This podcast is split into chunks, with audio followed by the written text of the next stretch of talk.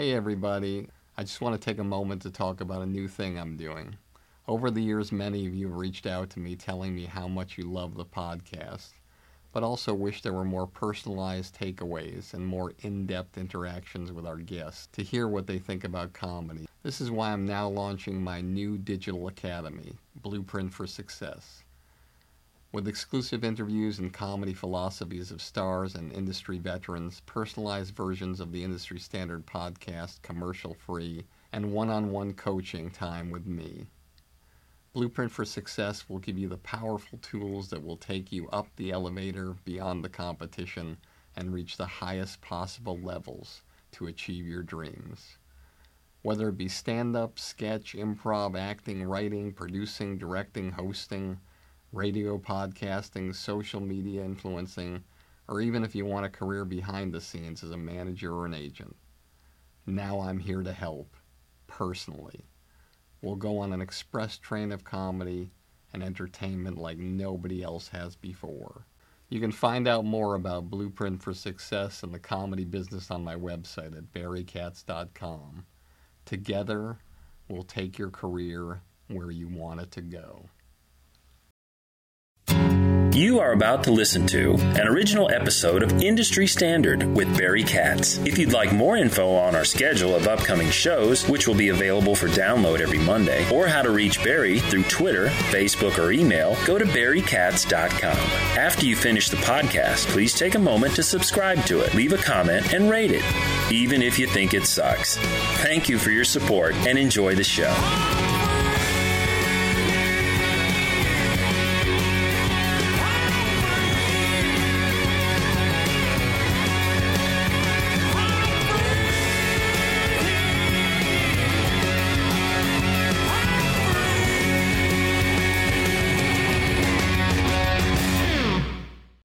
Welcome back to another episode of Industry Standard with me, Barry Katz. Very, very happy and excited to be here, and you will too, because what we are doing here in this episode is a special Academy Award episode that will, I think, and I hope, inspire you and make you feel great after you listen because I'm doing something a little different today, something I've never done before in over 130 episodes.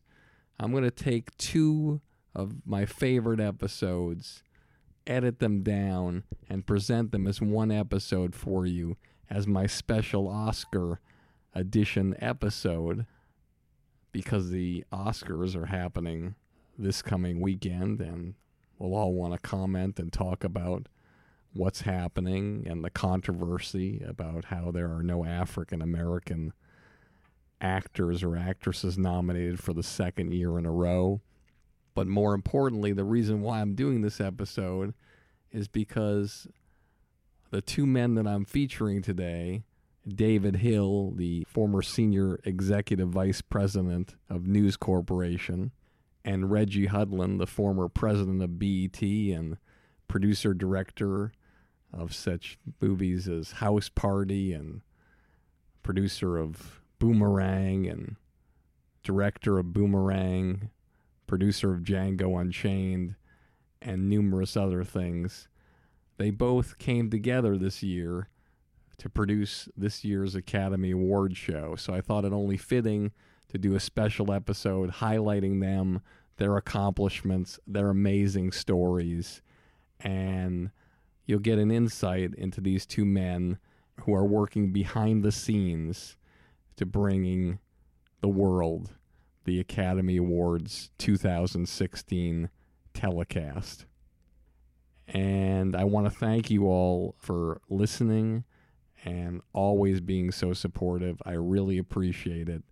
I can't even tell you enough how great it is to hear from you all. And some of the people I've heard from, I can't even mention because they're high level people who wouldn't want to be told that they listen to my show on the podcast.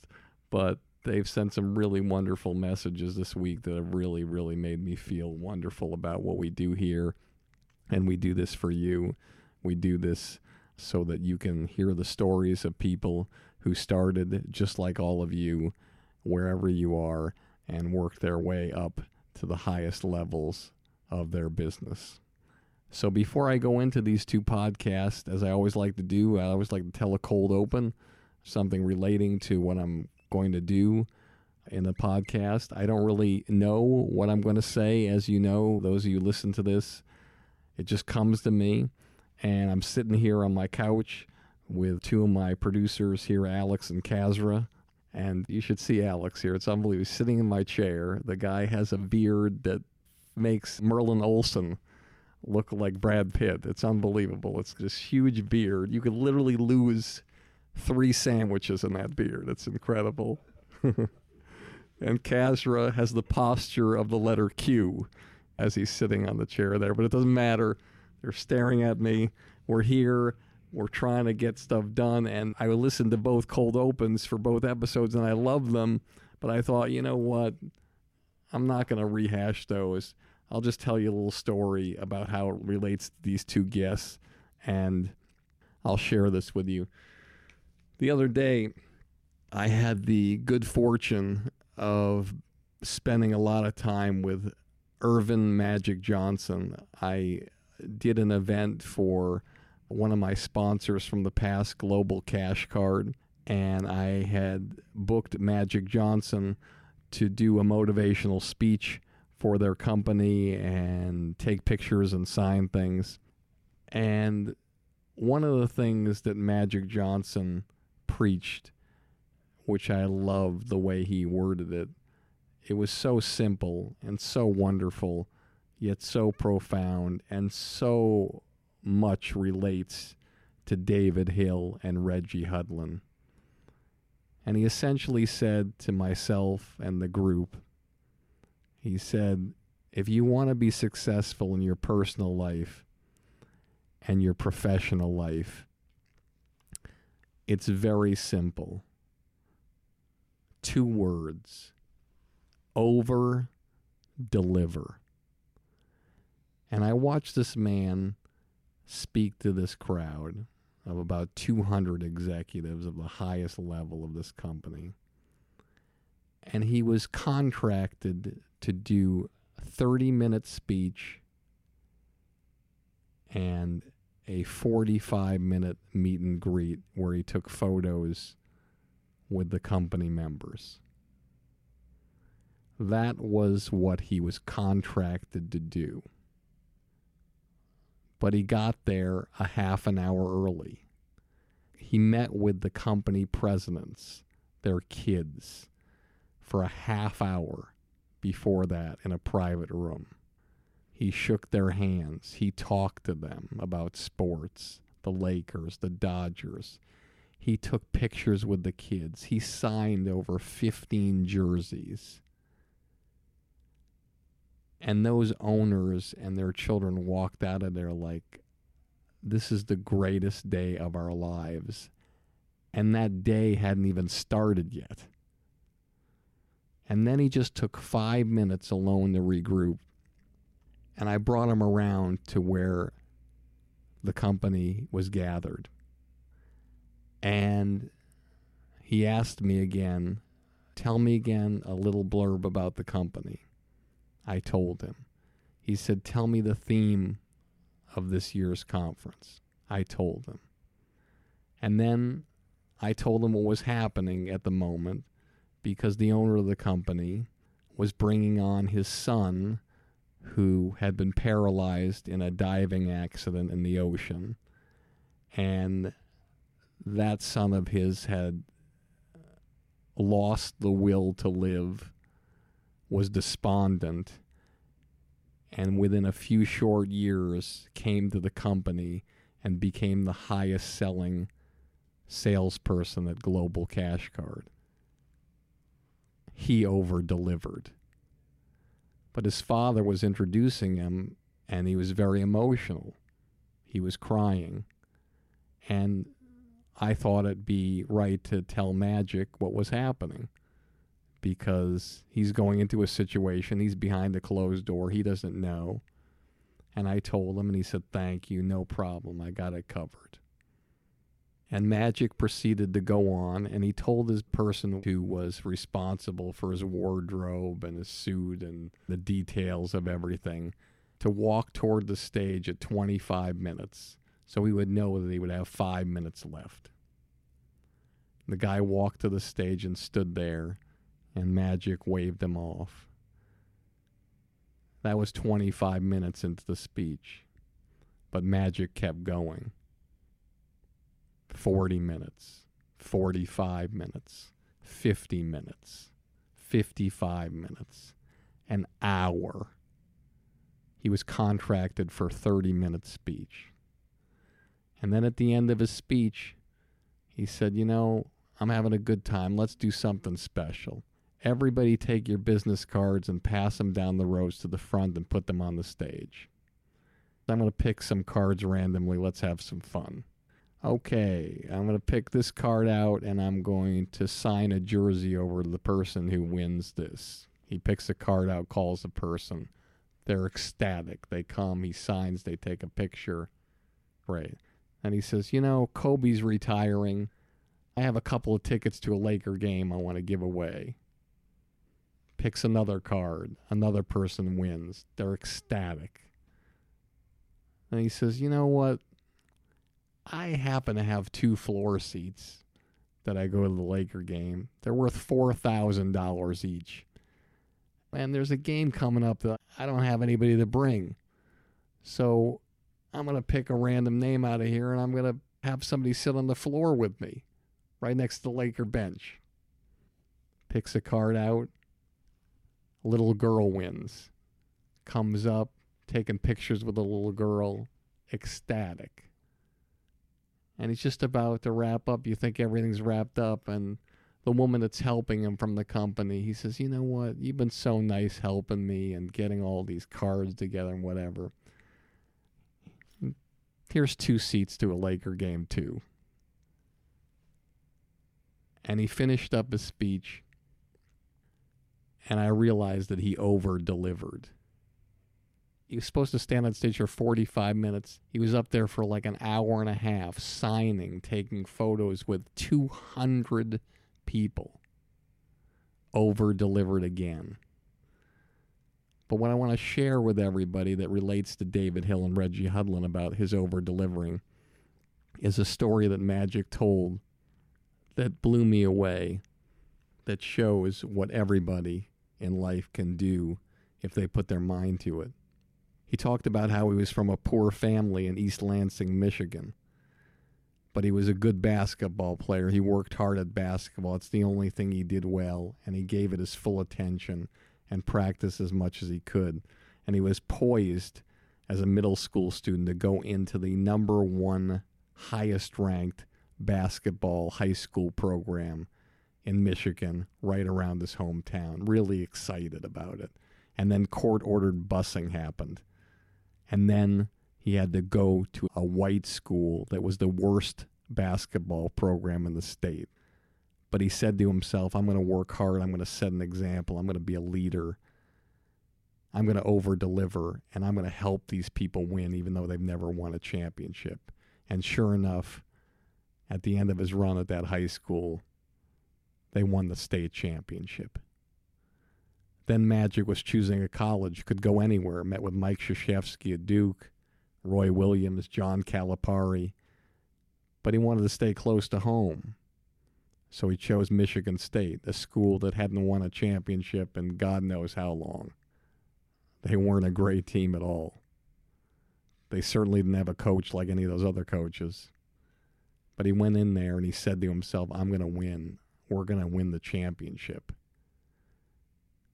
And his last year at Michigan State, he went up against a team that was 33 and 0, led by Larry Bird at Indiana State. And wouldn't you know, they won the NCAA championship. He over delivered. Then he got drafted by the Lakers. His rookie season, he gets there. He's always been a leader, always over delivered, but he's on a team with Kareem Abdul Jabbar, James Worthy, all the greatest players in the world, but they hadn't won a championship in over a decade. He wanted to lead, but he didn't know how to lead. he was wondering what he should do that wouldn't step on people's toes. He got the practice schedule. It was 10 a.m. every day. He thought to himself, I'm going to get up and get there at 7 a.m. Started getting there at 7 a.m. practicing. The coaches would roll in at 9, 9.30. They'd see him. Other players would get there at 10. Practices would start three days in a row. And then what happened? The coaches had a meeting. They said, hey, guys, Magic's coming here at 7 o'clock in the morning. You guys are coming at 10. Well, we're going to change things around. We want everybody to come here at 7 o'clock in the morning. Yes, they were pissed off at him, but he was leading by example. He was over delivering. He was trying to set an example of how to win and get to the next level. And sure enough, the team gelled and became great. They went to the finals against the Philadelphia 76ers. They were up three games to two going into Philadelphia. Tough place to play and they got the news that Kareem Abdul Jabbar had sprained his ankle. He couldn't play. All the players were down. How are they going to win in Philadelphia? Kareem probably wasn't going to play for the seventh game, but there was a seventh game. Everyone was down. They saw their chance to win diminished. Not Magic. Magic got to the private jet early, sat in Kareem's seat, and as everybody walked by, he told them, Listen, I'm going to carry you guys on my back. We're going to win this. Loosened everybody up. They went to Philadelphia, and Magic played center, among other positions, as a rookie in that game in Philadelphia. He scored 42 points, had 15 rebounds, and seven assists. And the Lakers won the world championship for the first time in over a decade he over delivered. And so when I think of David Hill and his career as an executive at Fox, where he launched so many amazing programs and created and brought to America that box in the corner of every sports telecast you see and all the different technological advances and all the great Super Bowls he's produced and Reggie Hudlin, who, as a guy from East St. Louis, one of the worst areas in the country, let alone the world, got out, went to Harvard, wrote 10 minutes of a script, house party, shot it, and sold it as a young man. And was one of the most successful movies of all time of a low budget movie and then recently being the president of BET and producing Django Unchained with Quentin Tarantino, an amazing movie.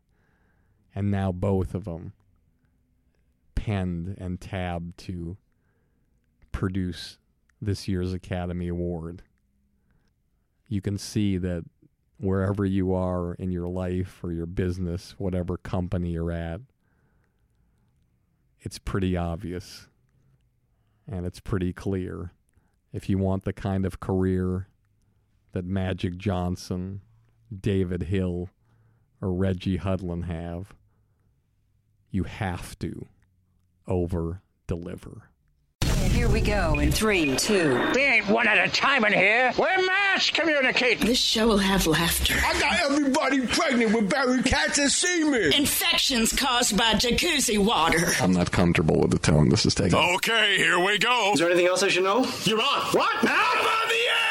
People on Twitter have been asking for Barry Katz to come back a lot. If you're undeniable, you will not be denied. If you want to be successful in show business, you get yourself a Jew white manager like Barry Katz. Here we go. You fucking firing me up, Katz. Being a manager is just turning no's into yeses. Undeniable. Creating holy shit moments. I love this man. Barry Katz. Back in the house. House. House. Let's do this. Hey everybody, let me remind you one more time about my new blueprint for success. It's a project I've spent months and months working on just to help you jumpstart your comedy career and beat the competition. Whether you want to do stand up, sketch, improv, acting, writing, producing, directing, radio, social media influencing, or even if you want a career behind the scenes as a manager or agent, Blueprint for Success will give you all the tools you need to take your career to the highest levels. With exclusive interviews, my top 50 commercial free episodes from Industry Standard, one on one coaching with me, and unprecedented access into my knowledge and experience from over 40 years in this crazy business. I guarantee you that with Blueprint for Success, you'll become the creator you've always dreamed of becoming. No one's asking me to do this. I want to do it because I want to help you become truly undeniable. So just go to barrykatz.com, click on Blueprint for Success, and start your incredible journey today. I truly can't wait to work with you to help you change the trajectory of your comedy career forever. Welcome back to another episode of Industry Standard with me, Barry Katz. Thank you so much again for clicking on that Amazon banner at the barrykatz.com website in the podcast section. Every time you click on that banner, they miraculously give a few shekels to the Barry Katz Jewish Boy College Fund. All right, without further ado, I'm going to introduce the first guest today, and I know you're going to like what he has to say a lot. David Hill is known as the Senior Executive Vice President of News Corporation. He joined Fox Sports in December 1993 when News Corp wrested the rights to the National Football League from CBS, and he was charged with building a network quality sports division, literally from the ground up. The legendary NFL television analyst John Madden, once on board at Fox, christened it Fox Sport, as the only property in the portfolio initially was the NFL following the highly successful launch of the NFL on Fox with its same game, new attitude, approach, and revolutionary Fox box, constant score and time graphic, the National Hockey League was added, and with it came the FoxTrax glowing puck, two early production enhancements which became the hallmarks of Fox Sports under David Hill. Working closely with Chase Carey Hill, next started the Fox Sports Net a hugely successful regional sports network business and was then moved to run the Fox network, which was at the time languishing in a poor number four position, with shows like David E. Kelley's Ally McBeal, Seth MacFarlane's Family Guy, and the introduction of serial reality shows such as When Animals Attack. The network quickly assumed the number two position, number one in the demo. Hill continued running Fox Sports, which by then was blossoming, now carrying Major League Baseball, Super Bowl, Stanley Cup Finals, World Series, and was legitimately Fox Sports, which has been America's number one sports network for 14 consecutive years under his direction. Assuming the position of chairman and CEO of the Fox Sports Media Group, which is News Corp's U.S. based sports group, which includes Fox Sports, Fox Sports Network, Speed, Fuel TV, Fox Soccer, Fox Deportes, the Big Ten Network, and the hugely popular FoxSports.com, which recently set a record for monthly traffic totaling over 50 million unique users. And since then, has doubled that. Hill has been hailed as a visionary, credited with launching U.S. sports television into the modern age. In short order, and despite initial skepticism, the Fox box became a ubiquitous staple for all sports broadcasts, and Hill is named on the patents for the yellow first down markers for football, the glowing puck, and baseball's in base microphones. In his role as Senior Executive Vice President News Corp, he focused on programming, marketing, digital initiatives, and other opportunities, utilizing his extensive television experience and expertise over the worldwide breadth of the company's operating units.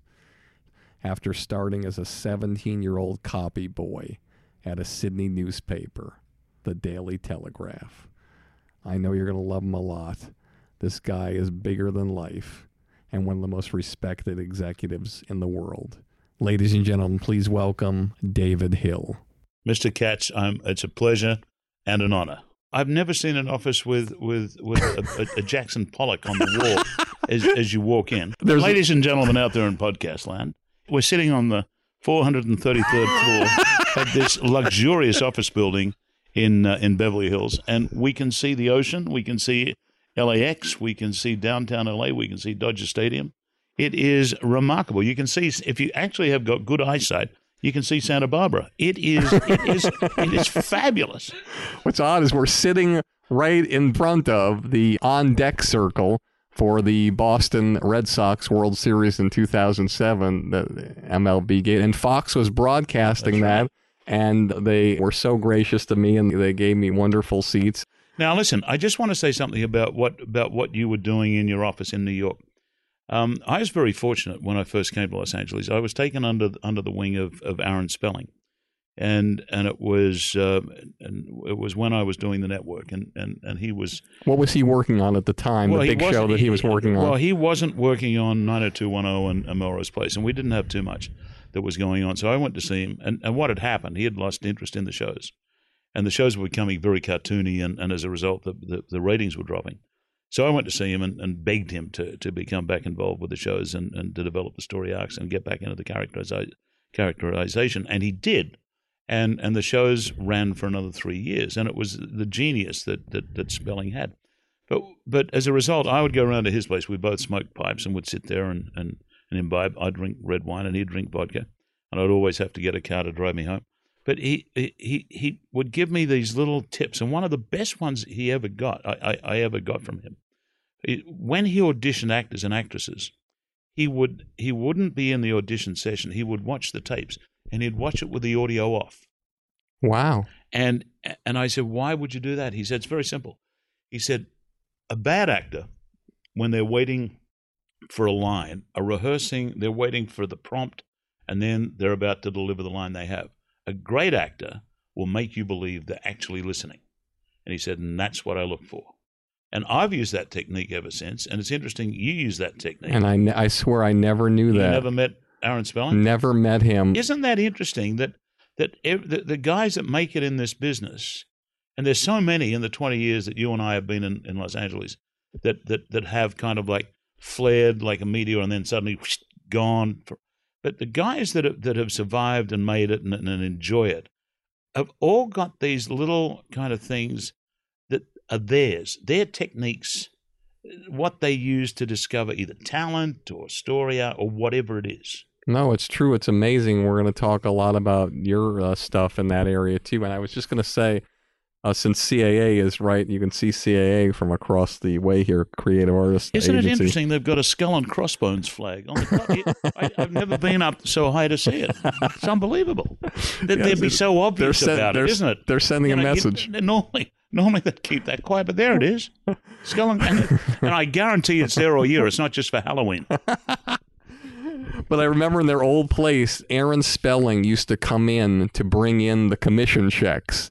And they had this tradition that they did when Aaron Spelling was downstairs, they'd get the tip off call and they'd send an inter office email or call everybody. And everybody would come to the balconies of the old CAA building, which was on Wilshire and Santa Monica. right, right. And when he walked through the elevator, they would all applaud and give him a standing ovation when he came in the building. And I can't think of anyone that would deserve it more. He, he was wonderful. Yeah.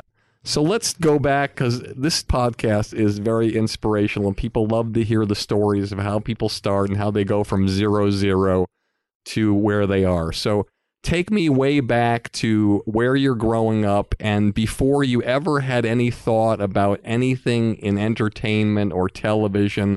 What was the first thing that happened that sort of sparked your interest or said you said, "Hey, I want to do this or I want to do that." And where were you in Australia and how did it all happen? Well, I, I, I'll keep it brief because it, Don't keep it brief. Well, it, my dad, I was born in a in, a, in a, a, a city called Newcastle, which is 120 miles or 100 miles north of Sydney, and it's a steel and coal town. And my dad was was a coal miner. He started as a coal miner when he was 14, and then by the time he was 18, he moved to the steel mills.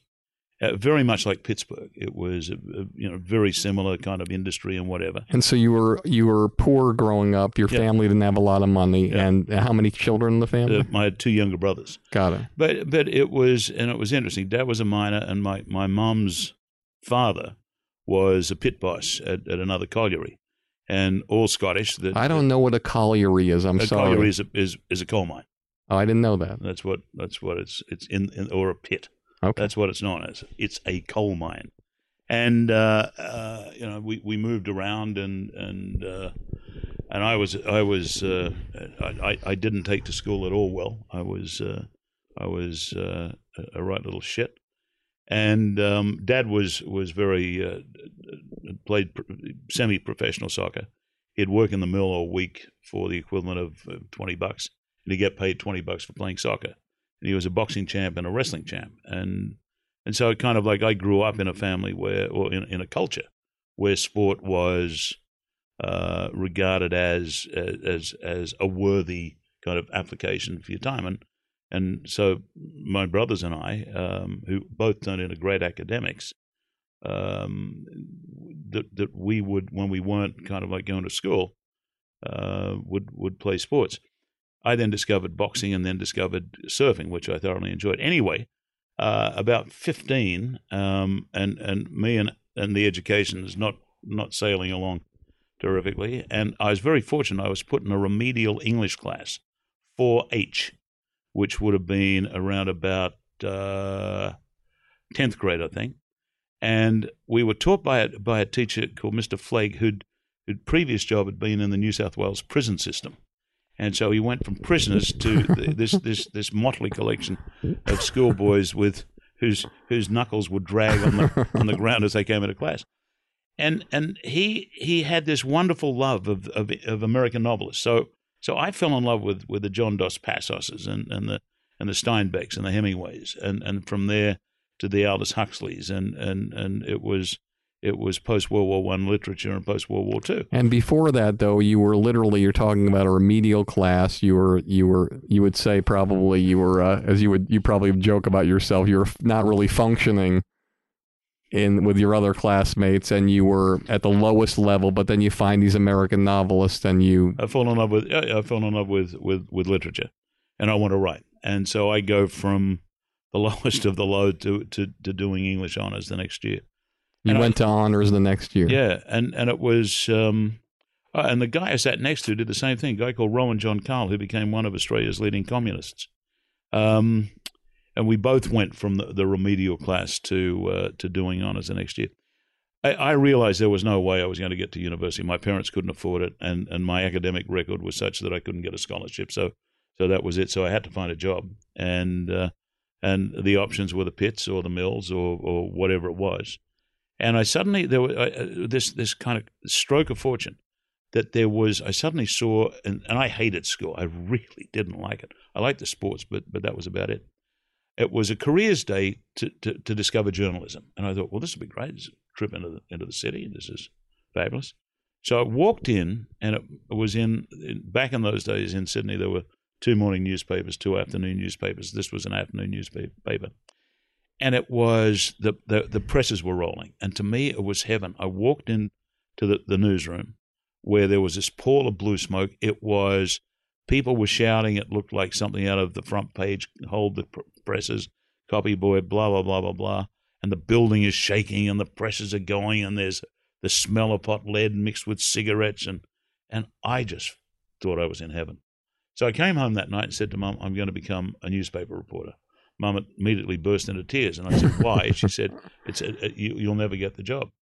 So I sat and I she wrote. said, "You'll never get the n- job. Never get the job. It's impossible to get a job." So I just wrote to every newspaper in Australia, um, uh, and I got a letter back. Where from did you get the persistence from? Because from what you're telling me, desperation, desperation, Barry. It was that. Uh, have you ever been down a coal mine?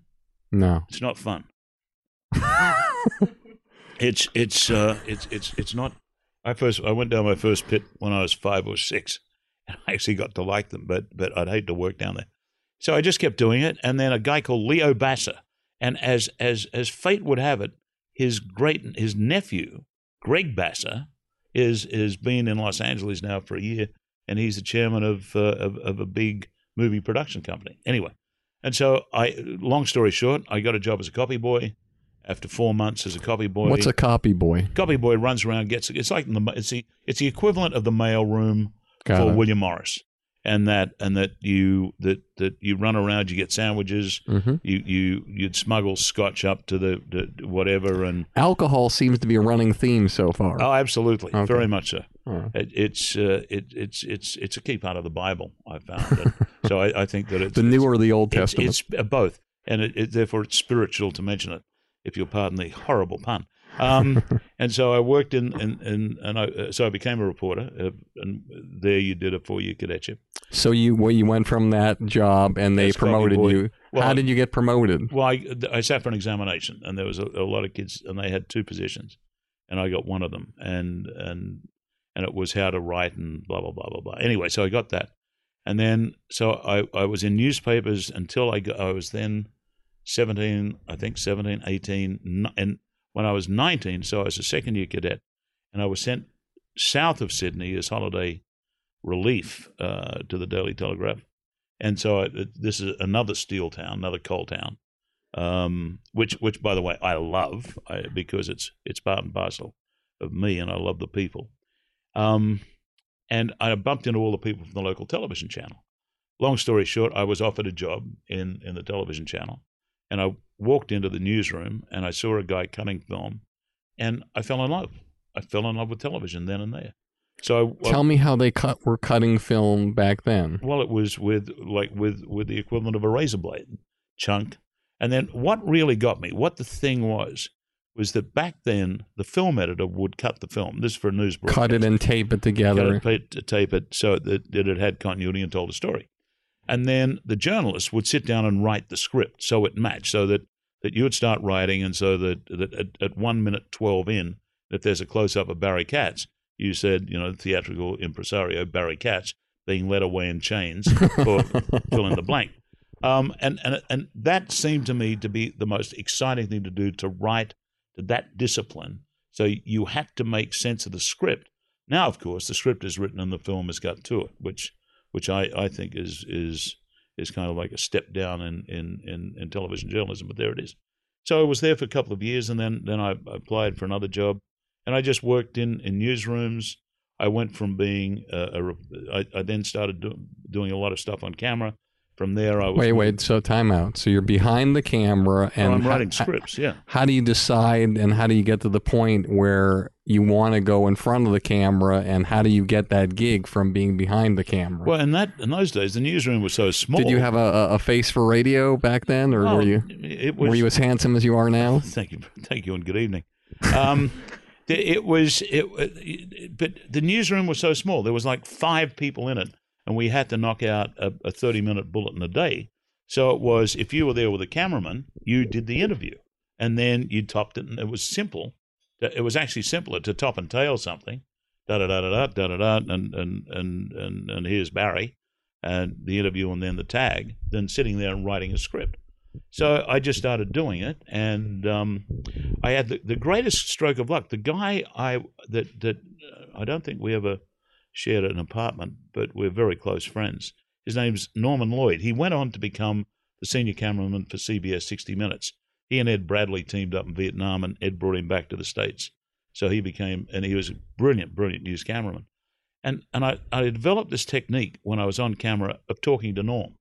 So wherever I was, whatever I was doing, whether it was a report about politics or economics or police rounds or whatever, I would talk to Norm. So I developed a very conversational on camera style as opposed to a stylized, you know, end of sentence, period, new paragraph, whatever. And so when I, I went to work for a big, for a major network, ABC, which was sort of then, well, still does, the Australian Broadcasting Corporation, and so I started doing a lot of stuff for them, and then then I, I they they had a part of the newsroom was making documentaries. So I loved that. I went out and made you know eight, nine minutes, ten minute documentaries, and then a, a commercial channel approached me and, and they wanted me to host the Australian Today Show, which I did for about three or four weeks. But I didn't. So did you do you understand how did you understand why you were moving the needle at that time? Like why you were passing other people that had worked longer and had been around No, longer? No, I never thought about it. It was it was just a guy would say, "Listen, you you you you- you're doing the seven o'clock news, um, but we but it was it wasn't like that. It wasn't. It was the newsroom was like a commune, and and one day I'd be reading the news, the next day I'd be in at six o'clock being chief of staff and assigning stories, and then because two of the the reporters couldn't write, I would write their copy for them. So it was it was never a big whoops. The, one of the funniest thing that ever happened to me was that I was uh, out with a friend with my my girlfriend uh, at a dinner party. How old were you then? Oh, I don't know, 24, 25. Yeah. I'm totally hammered. Totally, absolutely, kind of like thump. And More of the running theme of alcohol. There is indeed. And and my, my girlfriend said, Aren't you reading the late news tonight? And I said, No, no, no, no, no, no, it's my day off. She said, I'll, I'll check. So she rang the newsroom and said, Is David there? They said, No, no, we're expecting him in any, any minute, or he might be down in makeup. So she's gone, Holy shit. Now, what I should have done was say that, Oh my God, I've uh, just undergone a do it yourself appendectomy, and I'm sorry I can't come in to read the bullet. But for whatever reason, I went in. So I went through makeup, and, and, and like I'm, I'm history. I'm I'm fly blown and legless, and and, and, and potential Fly blown and legless. and and the potential of speaking Ewok is very good. so it, it it it was. This is long the days before teleprompt, and so that you got your copy and you kind of like memorize the you, you, eyes down, eyes up, throw to the tape, whatever. And so, uh, good evening. Here is the Channel Seven Late News, um, read by Ellie Sprackaroo. Um, no, it's another story. No, but but and and and here are the headlines. And then I looked down, and I suddenly thought, I can see my cheeks. And I thought, shit, this is going on in my brain as I'm reading. In in in Syria yesterday, so and so and so, and my brain saying, I can see my cheeks. and I thought, well, that's the stupidest thing. So every time then, as I went through the bulletin, I, I, I became. Have you ever looked down? You look down, you can see your cheeks. It's it's it's remarkable Uh huh. but not good when you're reading the news in front of two or three million people. And so I get to the, and then I stupidly got to the end of the bulletin, and I thought, thank God, I've only got 30 seconds to go with the weather. And so, and and the weather now in, in northern Victoria, there's going to be frogs and frosts. I'm sorry, I'll read that again. There will be. I got it wrong the second, and then I said, "Oh shit," and I go, "Oh shit." so, so I got through the bulletin. So, so no, it was just, it was just. And you still had a job I after still that. had a job, yeah. so what's the next step in your career? Well, and and then, uh, then I got sick and tired of being on camera. Why? Well, it it it, it happened because at a Christmas party, and I had I had um, I uh, There's alcohol at Christmas parties. there is indeed there there is there is indeed. Uh, and I've never gone to a Quaker Christmas party, but I'd imagine there's probably alcohol there too. So I'm at this Christmas party, and this guy comes up to me and, and he says, "Uh, You've had a fantastic year this year, really great year this year. He said, I'm going to make sure you. And because I was doing commercials, I was doing a lot of voiceover. I did, did voiceover for promos, I did everything. Uh, next on Seven is Bewitched, followed by McHale's Navy. um, and, and, and so I would, and so he said, You're going to have a bigger year next year. And I thought, Oh, thanks very much. And so I had no idea who he was. So uh, my boss was a guy called Jack Ma. He was a news editor, which which I worked for. So I said to Jack, "Who's that guy over there?" And Jack said, "Oh, that's Howard Gardner." And I said, "Who's he?" He said, "He's head of sales." I said, "So what's he got to do with me?" He said, "Well, he's the one that's got you reading the news and doing the Today Show and you know all those advertisements that you get to do." He said, "Well, he's organising them." So I thought, "Oh, that's nice." So I'd gone home that night to this dreadful apartment that I lived in, and now, why were you in a dreadful apartment? Because it seemed like you were doing well, Well, at I this was. point. It was terrific, but I invested all my money in women and booze, and, and, and I didn't waste a penny. I, I, I, didn't waste a penny at all. It was fantastic. I was sitting in this dreadful apartment, and and I suddenly thought, if a guy I have no idea, if he doesn't know me, and he has so much influence on my life, this is something that's wrong. And and all it was was on camera performance. So I thought, hmm, hmm. So three weeks later, I get an offer to do a job back at the ABC for a show called Sports Night, which was uh, an, like a 60 minutes of sport. Now, I had no interest because I told you I was a copy boy. Well, the way it went was the smart kids went to finance. The women always went to social. There was there was no other area for for, for, for women to go. Um, if you were tough, you did police rounds. If you were smart, uh, but not that smart, you did general. And if your knuckles and I- if your knuckles dragged on the ground, you did sports. So I thought, well, I'll only do it for six months. And and I said, I'm not interested in it. I'm just a reporter. They said, no, you produce and direct. And I said, oh, okay, I'll do it and and write my own scripts. They said, yeah, you write your own scripts. So I went into sports, and surprise, surprise, I really liked it, and I liked doing what I was doing, which was doing like mini documentaries, and I liked the people I was working with because as a as a television reporter, I've been specializing in politics and economics, and and uh, an economic Which would qualify you to drive any cab in Australia. Correct. And and and any economist can talk and, and doesn't have to prove anything. Same thing with politicians. In sports, there is a crucible of truth that that you can say what you like, but there comes a time, like each weekend, when you have to put up or shut up. And I liked the people. I I, I- found that there was there was there was a kind of spirituality about them and, and about doing the right thing and dedication and discipline and and, and looking out for each other and it was there, there was there was part and parcel of that world that was lacking in the other parts of, of journalism that I'd been doing, and so that that I, I stayed in that longer than I should have because the shows then got into uh, thirty minute documentaries, and I I would I did I did a bunch of stuff. I went to Russia to shoot some stuff, and I did a lot of uh, adventure stuff. I, I really enjoyed it, climbing mountains and doing stuff. And then the ABC came to me and said, "We want you to do. We want to call it the David Hill Adventure Show." And and and I said, "Well, yeah, okay, fine." "But I won't have the time if I'm going to go and produce and direct." Said, "Oh no, no, no, no, no. You'll just be the front man, and and we'll have a team of producers, directors, and we'll fly you in. You can do the piece to camera." And I said, "Well, I'll write the scripts." They said, "Oh no, no, no. You won't write the scripts. You'll just narrate the thing." And I thought, "Shit, I don't really want to do that. That sounds boring." And the money was unbelievably good. It was 37 cents a month. You know, it's a small country. Um, and and I, I was I was in two minds. And then my old boss from Channel Seven called called me up and said, "You want to you want to? I hear you're unhappy. Do you want to come back to Seven? And I said, "Sure." So I went back to Seven to do a bunch of stuff, make docos, did comedies, uh, ended up producing this live show, and then after 12 months there, out of the blue, um, the most incredible things that had ever happened in sports. A guy who was 39, uh, his name was Kerry Packer, went out and hired 60 of the world top cricketers. And it would be like if, if a private individual owned NBC, CBS, or ABC, and they had hired what would the equivalent would be 200 NFL players and started their own league. And so obviously he wanted to be televised because Kerry owned a network, the Nine Network in Australia. And out of the blue, he called me up and said, I want you to be the executive producer of this. I'd never done a live production in my life, apart from studios, but I'm never on the road. So I said, yeah, why not?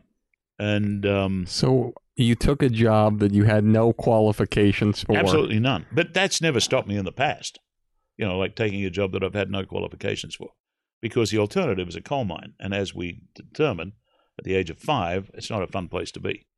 So I I um I uh, went moved from Melbourne to Sydney and started doing that, and I loved it. I loved producing. I, it was the, the the live thing became a bug. So I worked for Kerry for eleven years, and uh, and you brought the telecasts that were probably not highly rated to something that were. yeah, it, would, it, it all Incredible. worked. It all worked. And so when did you get the call from the states?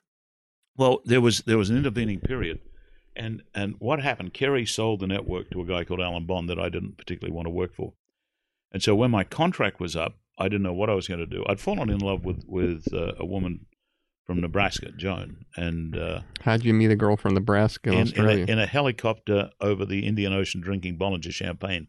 But that is another story at the at the America's Cup. What's great here, this whole podcast, we've only been a little bit through it, is that just this running theme we know as an artist and executive, alcohol has a lot to do with uh, what's going on here. There's two there's there's two daughters I wouldn't have that I would never have met Joan. Anyway, so so it was that I had no idea what I was going to do, and and my last job for uh, for Channel Nine was producing Wimbledon. I love producing Wimbledon.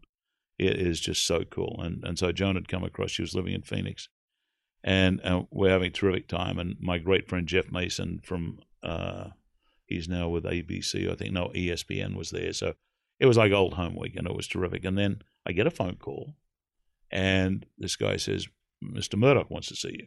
And I said, What about? Said, uh, Well, not sure, but but he wants to see you. That would be Rupert Murdoch. And and and I said, Sure, where? He said, Oh, in Los Angeles. And I said, Well, just bring us a couple of tickets out to LA. Why not? So we came out here in uh, 88, it would have been. And I was staying down the road. We stayed at the uh, the Century Plaza. So take me through uh, your first meeting with him. I'm just curious. No, it only you, took three seconds uh, because I walked into his office. were you nervous? Because you don't seem like the kind of guy who's ever nervous. Was no, you? Was no, you, not you- really. No, no, no. Now, did It- you did you have a vision of what you wanted to have happen before you had I had no idea what he wanted to talk about. Okay. So you can't have a vision. All right. know. All I know is that he is awesome. Like I was, I, as much as In as three I, minutes, he's awesome. No, no, no. But I knew what he'd done. Like he'd started with this tiny little newspaper in this tiny little state in this tiny little country, and he'd moved that at 22. Like the story of Rupert Murdoch is unbelievable, and it's a story of you know, like all the things that that that that that make like individuals great and wonderful, and it's it, it, it's charisma, but it's it's creativity, and it's being able to look around corners and and and and convince other people that that that you know what to do and how to do it, and to take one little newspaper at 22, where the average age on the board of directors then was 56. They were saying, "Go away, kid," and he said, "No, I'm going to take this newspaper and make it great," and he did. And then one newspaper begat another, which begat another, begat another, and then he went from Australia up to across to the UK, and from the UK ended up here, and then he ended up buying 20th Century Fox. Hello, so it's not a bad gig for a guy who was in in his probably early 50s. So take me back. So you're going into his office. So I walk into his office and he says, Good morning. I said, Good morning. 10 o'clock. He said, Would you like to start a television channel? I said, I'd love to. Where? He said, London. I said, Yeah. When do you want to be on the air? He said, Next February. And I said, Oh, uh, sure. Okay. Why not? And then he went off to take a phone call. That's so I was I was sent to, to you were an sent away after that. sent, sent off to an underling, and uh, we negotiated the deal. I said all I want to be paid is what I was paid in Australia. I said that's. So you didn't even have a lawyer. You negotiated your own deal. I've never had a lawyer. You've never had a lawyer negotiate a deal for you. Uh, I have in Los Angeles, but up to then, no, Wow. no, no. I just well, it's just I've been fortunate that that for the last uh, let me see, 25, 35 years, I've worked for two guys, both Australian, both media moguls, both geniuses in their own way. Kerry Francis Bullmore Packer and Keith Rupert Murdoch, both straight up uh, wonderful, wonder like their, their their handshake is their bond and and all that stuff. Um, So you, So- so, you launched the network in London. so I went across and, and, and we started Sky, and, and that was incredible battles because we were against against all odds, and it was there was a small group of us, a lot of Australians, um, and it was very much a te- huge team effort, and we took on the creme de la creme of Britain because they were launching another satellite channel called British Satellite Broadcasting. We were Sky Television. Now I think you should let our audience know if if I'm not mistaken, Sky was the first ever satellite television channel, wasn't it? Right, it was, And you were launching it, so Yes. a visionary situation. Well, it was it was television, but it it, to, it was that was the problem. Everyone said, "Oh, it's not television." I said, "It is. It's just it's television, and we have to make it good television and entertaining television." It, the delivery system really doesn't matter. I said because no one looks at the back of the television set, and they were getting hung up on how it was getting there.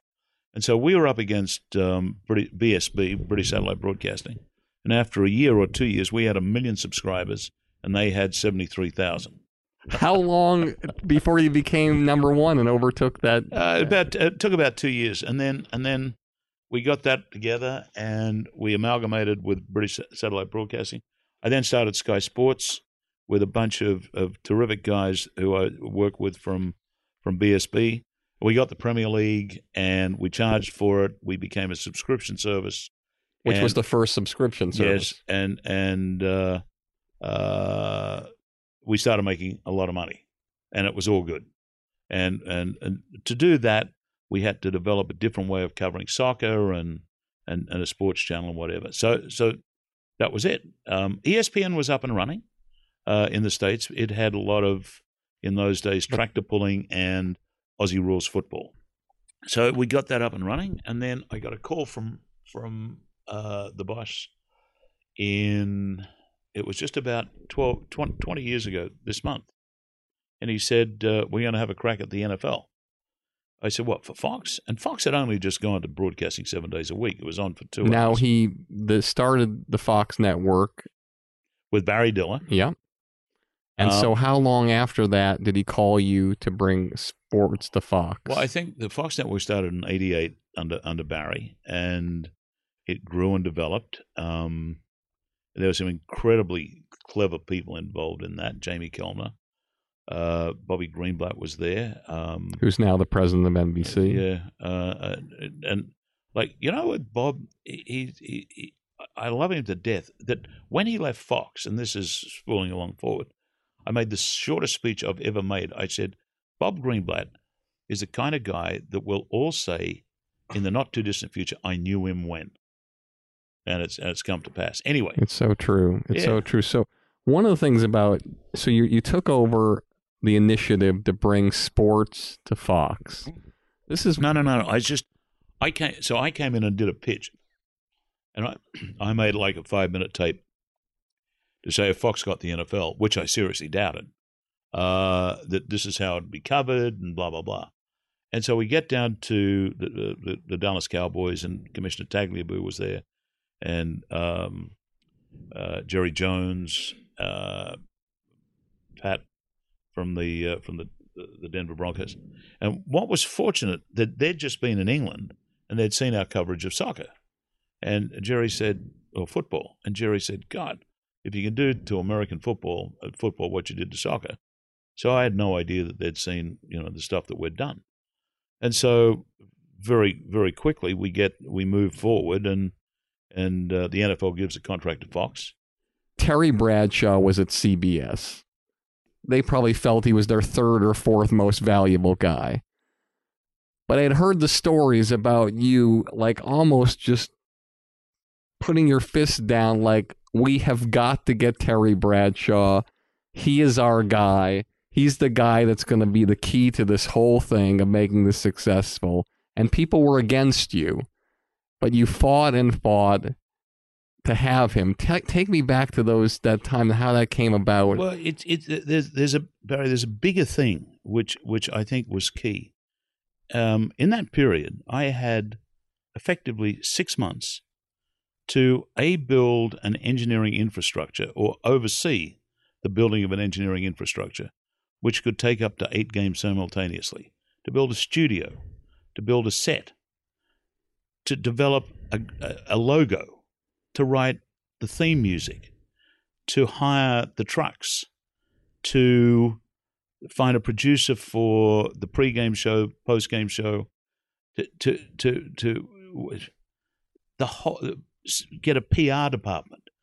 Um, it, it was it was when I look back on it, it was a frightening thing. But I didn't look upon it as frightening. And what happened when you're faced with you have to get something done because there's no way I would, could ever ring up Commissioner Tagliabue and say, "Look, Commissioner, look, I'm, I'm, uh, we've, we've uh, a few things short here. I haven't quite finished the studio, and I'm working on the music, and uh, I'm not quite sure about the logo."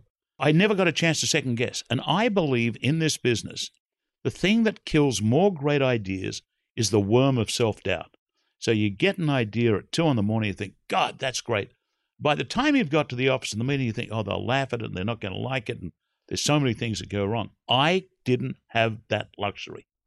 I had to go, right, that's it. The, the theme music, da da da da da that came from, I was listening to the theme from Batman when I had my son up at Six Flags Magic Mountain riding the Batman ride. And I called George and I said, I love this. It's a minor, and no sport is, ever. Uh, the, the piece of music I want Scotty Schreer to write is called Batman's Got a Football Team. That came in August. He presented me with two tapes, and I took the, the top 32, put it on the second track, and that that hasn't changed for 20 years. It's probably one of the most recognizable sports themes in the country. But the point was, I didn't I didn't have the luxury of second guessing. So it was, and the reason I hired Terry Bradshaw was the way he walked. He he stood up from the desk at CBS and walked across to a screen, and he strutted. He had this air of confidence. I own this studio. What I'm going to say is important. And so it was like Howie Long. Howie Long's audition was dreadful. His first one, and and and but there was something about the honesty and directness of Howie. And I said to him after he was done, I said, "Why did you do it that way?" He said, "Well, well, I did it that way because that's what I thought an analyst on television should be." He just quit the 49ers. He virtually still had number 75 on the front of, front of his of, of his uniform. And I said, "No, there's a thing in television. It's a truth drug. Is that lens? It shows you who you are. Do you just get and do that thing as you are, as as as as as, as Howie Long?" But And you gave did him another chance. Yeah. Why did you give him another chance? because I could see there was something there. Uh, Jimmy Johnson, Ed Ed Goren went and, and, and talked him into doing it. Ed Goren, another senior executive. yeah, uh, and, and, and who's lovely. And um, uh, it, it but there was never an opportunity to go. Oh, I wonder if we've done the right thing here.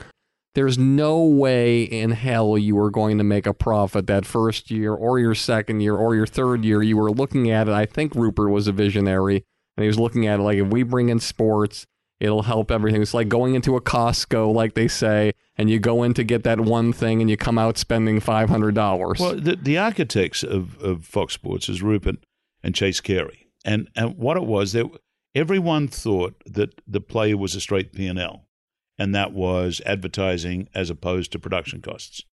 Um, it wasn't. It was the the, the, the classic story is my father-in-law uh, in Nebraska, Wilbur, lived in Grand Island, and he called me up terrified, and he said. David, yes, Wilbur. Uh, Fox isn't on my cable system. I won't be able to see the football. As in, and it's your fault. And I said, Wilbur, by the time the NFL season rolls around, Fox will be on the cable system. Um, so, so what happened? Fox went from an afterthought with 80% penetration. The NFL took it to 100% penetration. Now, what the trade off was, Chase then went and going from little UHF stations to huge thumping VHF stations. So we ended up, as a result of a few swaps with a New World deal, the biggest O&O group in the country. Explain O and O's to our audience. These are uh, uh, uh, individual stations in individual DMAs that are owned and operated by the network, Explain DMAs. uh, designated market area. Got it. So it's it's uh, like Los Angeles, San Francisco, whatever. So all of a sudden, Fox went from an afterthought to a major player, and as a result, that that in the, the what we were able to charge for advertising spots in year one, by year three, it's kind of quadrupled. So the, it was it that that that everyone saw what Chase and Rupert had done as a straight P and L. Oh my God, they'll never be able to afford it. And then suddenly three years, what's happened? Fox is now huge. Duh. Take me through the story of Fox's first Super Bowl and the opening. I have blanked this out of my memory. It's it's uh, 20 years of therapy has made sure that, that and now thank you for bringing it back. So all that money. Um, thank you, Dr. Katz. Uh, I, I will now lay down on this couch and and and and contemplate your grandmother's teeth. Um, that that that I had this very elaborate opening, and it was in in, in New Orleans, and and I wanted the cameras to start on on the uh, on on on a paddle wheeler's paddle, and then zoom back and and and it was there in the arm of the mighty Mississippi, blah blah blah, and then across and whatever. So we're doing the rehearsal. I'm sitting in the truck, and I said to Scotty Scott Ackerson, uh, I said, "Hey, listen, um, have we done the first segment?" And this is like 30 minutes away. Have we written the first segment? No, have we done? Have we rehearsed the first segment? And Scotty said, Have you written it? And I said, You were writing it. He said, No, you were writing it. And I thought, Holy shit. 30 minutes before the So- Super Bowl and it's live. So I go into where, where where and I switch the computer on, and it was, and I and I thought, holy shit. So I started writing, and, and writing right, and then I thought, right, well I'll cue JB and and whatever. So I get the thing written, then I can't print it and it won't print, and it's sitting there looking at it. I think, God, what am I gonna do? finally, so I ripped the thing out, and and I have for some reason I've taken my jacket off, and my fucking pass is with my jacket. So this asshole won't let me onto the field, and so I'm I'm looking at New Orleans' finest, and I'm saying. Our company's paid two billion dollars. You better let me in. So I sprint across the field, just as the opening is rolling, and and and, and Scotty's going, well, he'll get it done. So so JB's sitting there. I'm throwing the piece of paper. Cue. so you see your hand going in the frame or Just a bit. Oh, no, we're, we're on we're on the river. We're on the boat. You know, Yeah. the, the thing coming back.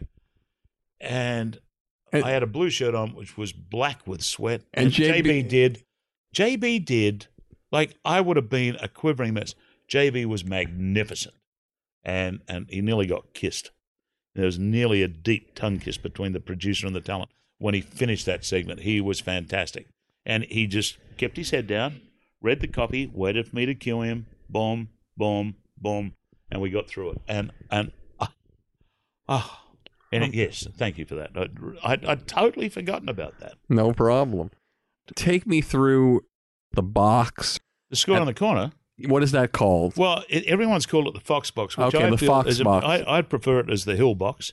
I Um, prefer it as the Hill Box too. This is an amazing story that I want you to tell. This is another thing like Terry Bradshaw where you had huge resistance from people. I could never understand it. The, the, the reaction to the, the, the Fox Box or the Hill Box was it was like th- this is the end of motherhood, and the sun's not going to come up in the east tomorrow. And and I'm thinking this is and like all the newspaper uh, pundits said it was the stupidest thing, and all the other networks said it was stupid and make people turn off. And I'm thinking it's ridiculous. Why? It, it, it's it it helps in and it it's there as a hint, not as a statement. And as my wife points out, my wife, the MBA, um, says that that had I, when I dreamed it up, copyrighted it and then charged television channels a dollar a minute, I too could have an office like yours.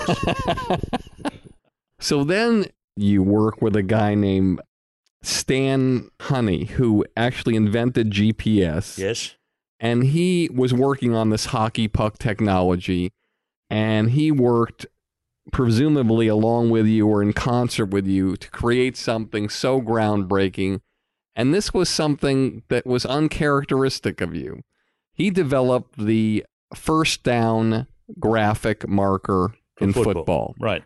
Well, so here's the story is why we didn't use it and why ESPN used it before we did. It was because of the cost. That there It was only 25,000 a game. You were spending millions and millions of dollars it on was, things. There was there was we were in a recession. Come on. No, no, no. you- serious. It was there was I was trying to make the point about saving money, and it was it was twenty five but then you multiplied that out over the games, so it became expensive. And I didn't. I I get I get very defensive when when there is a potential to lose jobs, and I always worried that if we weren't pulling our weight economically and we weren't making money, the sports division then, that that I would have to downsize the department, which I never wanted to do.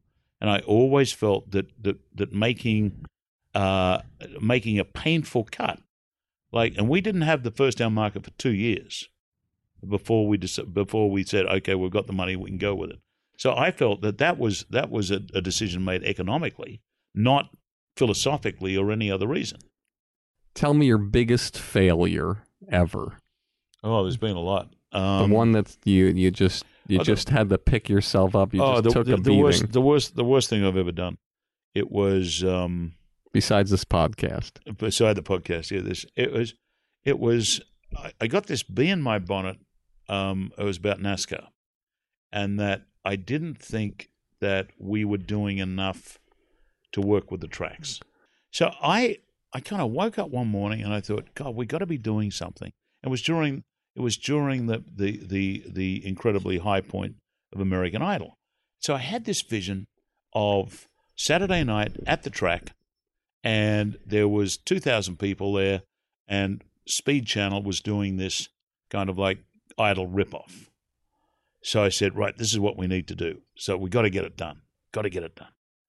So I gave it to George Greenberg, poor George, and we started doing it, and the temperature was 27 degrees.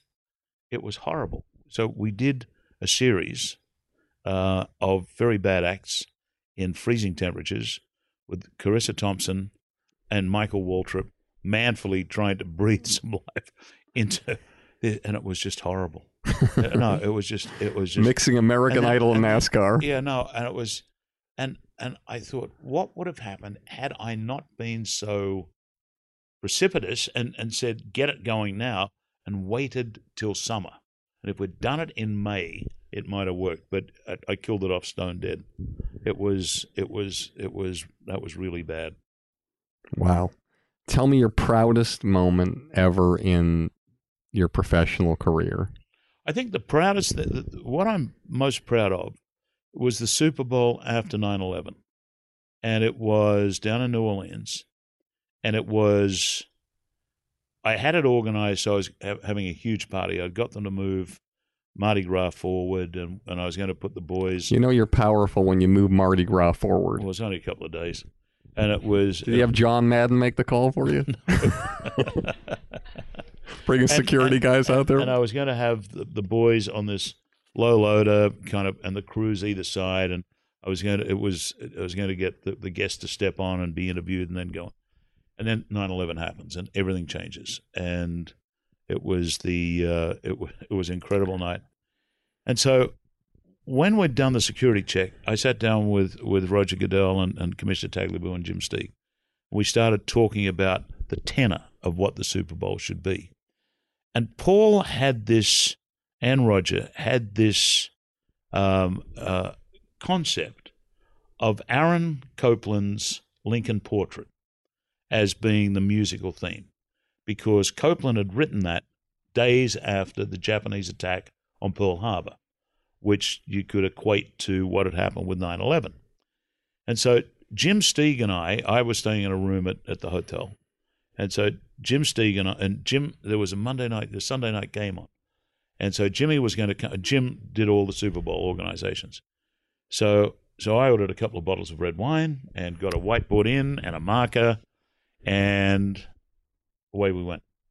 So Jim was still out. And so that night, because of the attack, the Emmys had been moved and Ellen DeGeneres, God bless her, was the host. And Ellen came on and said, Don't bother watching the baseball game because we will put up the scores of the baseball game. So you don't need to watch the baseball game, just watch the Emmys. So whatever you do, don't watch the baseball game. I lost it. I rang up our master control and I said, Is there a, a is that Chiron down the back still still there? And Jack Simmons said, Yeah, why? I said, Fire it up. I want you to put the I want you to put the the the, the Emmy winners on the broadcast. I said, "Do it." So and and and and what prompted the idea was Ellen said, and they won't be telling you who who wins this Best Supporting Actress award. The entire audience goes. That I'll show you. So I said, Jack, you've got to get the Best Supporting Actress. So there's Tim and Joe and whatever, and suddenly up comes the Super Emmy Awards 2002. Beatrice Smith, Best Supporting Actress. So, so, so Jim does it, and I'm on the phone to Jack. Okay, and I'm switching between the two. Yep. And he said, "What on earth are you doing?" I said, "I'm putting up the Emmys." Wow. So World War Three happened, and some poor guy from CBS, uh, Jack said, "Oh, there's there's this guy from CBS wants to talk to you," and he's called up and he said, "Stop doing it." And I said, "You started it." And, and, he, and he, he said something really silly. He said, "No, no, no, no, no, no. That was just Ellen saying that." And I said, "Pal, I know that in the Emmys and the and the Oscars, every word is analyzed and put down. You wrote it, and you said that don't watch the baseball. And I said, so to me, that was a declaration of war, and I've accepted. so, boom. So no one spoke to me for about. And then what happened, which was even worse that I didn't realize, and I've never been to the, invited to the Emmy since, was that that that. that that You got to start broadcasting the no, Emmys. You no, got to get no, the rights no, to the Emmys. Actually, that's that's not correct. I'm lying because Fox does it every every three years. But it was because the the the the the, the, the baseball game was going to the West Coast, so the and, and it was a delayed Emmy broadcast. Anyway, so what we did we we brought down the uh, for that telecast we brought down uh, the Boston Pops. Uh, I got permission from the the family, the Copland family, to, to bridge the. He he wrote two great symphonies, or he wrote, a lot of great symphonies, but one was Fanfare for the Common Man with that fantastic open, and so I, I stitched Fanfare for the Common Man, first thirty two, onto uh, the the the the, the uh, Lincoln Portrait. Renee Larone produced this wonderful piece, and we got all the, the presidents and Mrs. Reagan to voice it, and um uh, uh, Worms uh, produced this fantastic piece about the Declaration of Independence, and we got U2, and and behind U2 they did Streets of Shame with the names of everyone that had been killed, and and, and why it was so so proud to me because to me it was a paean of praise to my adopted country, and it became it it it and, and by reading the Declaration of Independence, and I which I felt was one of the finest pieces of articulation of civilization I'd ever read. That I'd always had a green card up to them, but then I, then I went through, I became a citizen, and it was uh, so. And, and and what I wanted to do with the telecast, I realized how important the telecast of the Super Bowl was to the world, to, to people overseas, to sports fans overseas. And I wanted to make everyone aware that everything was normal. God was in his heaven, all's right with the world. We've had this great tragedy. We've been attacked by these cowards, and yet everything moves on. Nothing's going to stop this civilization. So that's what I was most proud of. Proud of. Wow, that's incredible. Okay.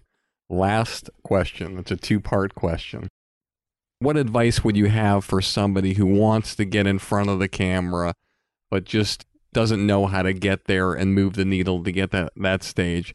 And then tell me your advice for like a young executive who's worried about the coal mine or worried about the studio apartment or worried about not having any money or if they're ever going to make it and what it will take for a young executive out there in any job or any capacity to get to the point where they pass so many people and they move the needle so much and gotten to the stage where you are at this point in time? Well, first of all, I've never seen myself as an executive. When I when when HR gets me to talk to people, I always claim that I'm I'm an accidental executive, which I am. I never see myself as an executive. I see myself first and foremost as a, as a television producer. That's what I do. When when when I fill in applications at what at, at the at, at going to various countries and it says occupation, I'm I'm I'm a TV producer. That's what I do. So That's when you filled job- out the Costco uh, uh, form, TV producer, TV producer, Absolutely. got it. um, I, and I am a proud member of Costco, and and and it's uh, yeah. Um, i if you try and become an executive, I don't think it's ever going to happen because uh, if you're worrying about being being an executive, um, that, that that it gets in the way of what your job is. The the reason why people get promoted is because that their bosses can see what they're doing is really really good, and and if someone does something really well, that the underlying promise is they can do a whole bunch of other things really well, and so it's that that as you get through life, it's if you if you want to want to become a boss, uh, I, I think that that you're inevitably bound to fail. That you should be more worried about being the best that you can be in your cho- if if you're a copywriter or if you're uh, uh, if if you're making coffee, you know it doesn't matter. You just be the best that you can be.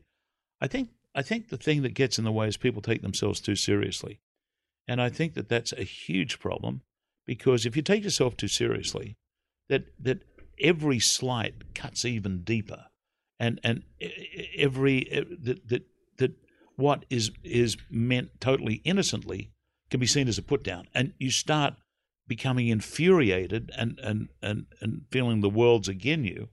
And so that changes your whole mood. And when you're in front of camera, be conversational. Um, what I say to my guys, uh, well, they're not my guys anymore because I've now moved out of the sports division. But when I talk to They'll always announcers- be your guys. Oh, thank you. What what I'll always be your guy. Oh well, thank you, Barry. I'm, I- I'm, I'm starting to well up now.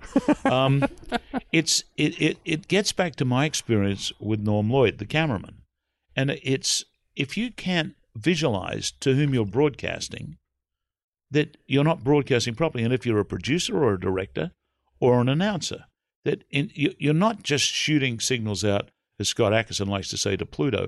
They're going to someone. So, so I say to the announcers, you're not just talking into a microphone, you're talking to someone. So visualize that person. Is it your mum? Is it your dad? Is it your wife? Is it your husband? Is it your kids? Is it your next door neighbor? Visualize where they are. They're sitting down comfortably in a sofa. They're, they've, they've, they've got an adult beverage or they've got a coffee and they're watching. So talk to them. And if you're doing the show, you've got to be aware of who you're doing that to, who you're producing that show for. And so be aware of how they're going to watch and, and, and what they need to enjoy the show. So the, the it's the art of visualization in, in broadcasting, I believe, is totally important.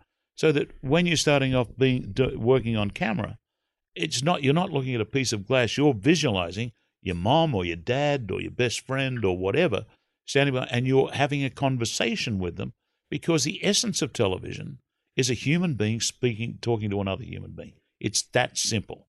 And and if you can't master that, you should go into something like quantity surveying. This has been really amazing. And one of the things that I get from you all the time and uh, is gold because you always tell the truth. You're always full on. You don't care what anybody thinks. You're a risk taker. And if I were to say three things that sum you up, That's very nice of you. I don't. I'm, I'm not used to this effusive compliments. I'm, Well- I'm quite touched. I'll tell you three more things when I think of you. Assume nothing, yes, less is more, yes. And be cool. The three that that to me they are the three commandments of a successful television broadcaster. Uh, going back to Kerry Francis Bullmore Packer, assumption is the mother of all screw ups. Uh, television or anything in life, if you try and do too much, you inevitably screw something up. Uh, and be cool. Because if you're cool, you make good decisions. If you become hot headed, you don't. So to me, they are there are three rules, not only of broadcasting, but life. Well, this has been amazing, totally incredible, very inspirational. It's been an honor having you. Well, Thank, thank you you. so much. Before I get started, I want to talk to you about this amazing documentary that I worked on called I Killed JFK, which was unlike anything I'd ever done in my life. It's centered on a man who has been in prison for 30 years, who's the only person in history to have admitted to killing John F. Kennedy. And his story is unbelievably extraordinary. He started as a runner for the mob in Chicago when he was in his early 20s, and he was hired to drive two hitmen from that city around Dallas to help them get where they needed to go. And he ended up being the guy on the grassy knoll who took the fatal shot that killed John F. Kennedy. His story, the footage, the interviews, never been seen before. You can't find them anywhere except on this documentary. And I'm telling you, go to ikilledjfk.com, look at the trailer, buy this documentary. It will blow you away. And in honor of everybody who does go and get a copy of this special, what I'm going to do is I'm going to choose one person randomly from that group of people and I will invite them to a live podcast to be there in person with my guest, be able to meet them, ask any questions they want. And if they're not from this area, if they're out of the country or out of state, I will Skype them in, I will FaceTime you in, and it'll be something you'll be privy to before anybody else gets to hear the podcast. So go to ikilledjfk.com, pick up this documentary. I guarantee you, never been seen before, and it will blow you away. Welcome back to the second half of our special Academy Award episode of Industry Standard featuring the two producers of the 2016 Oscar telecast, David Hill, who we just heard from, and our next guest, Reggie Hudlin, who I will give the proper introduction to. Reggie Hudlin is an American writer, film director, and producer. He was born in Centreville, Illinois, the son of Helen, a teacher, and Warrington Sr., an insurance executive and teacher. His older brother, Warrington Hudlin, is also a film director as well as an actor and producer. While an undergraduate student at Harvard University, Hudlin directed a short film entitled House Party, which went on to receive numerous awards, including first place at the Black American Cinema Society Awards. It would serve as the basis for his first feature film of the same name.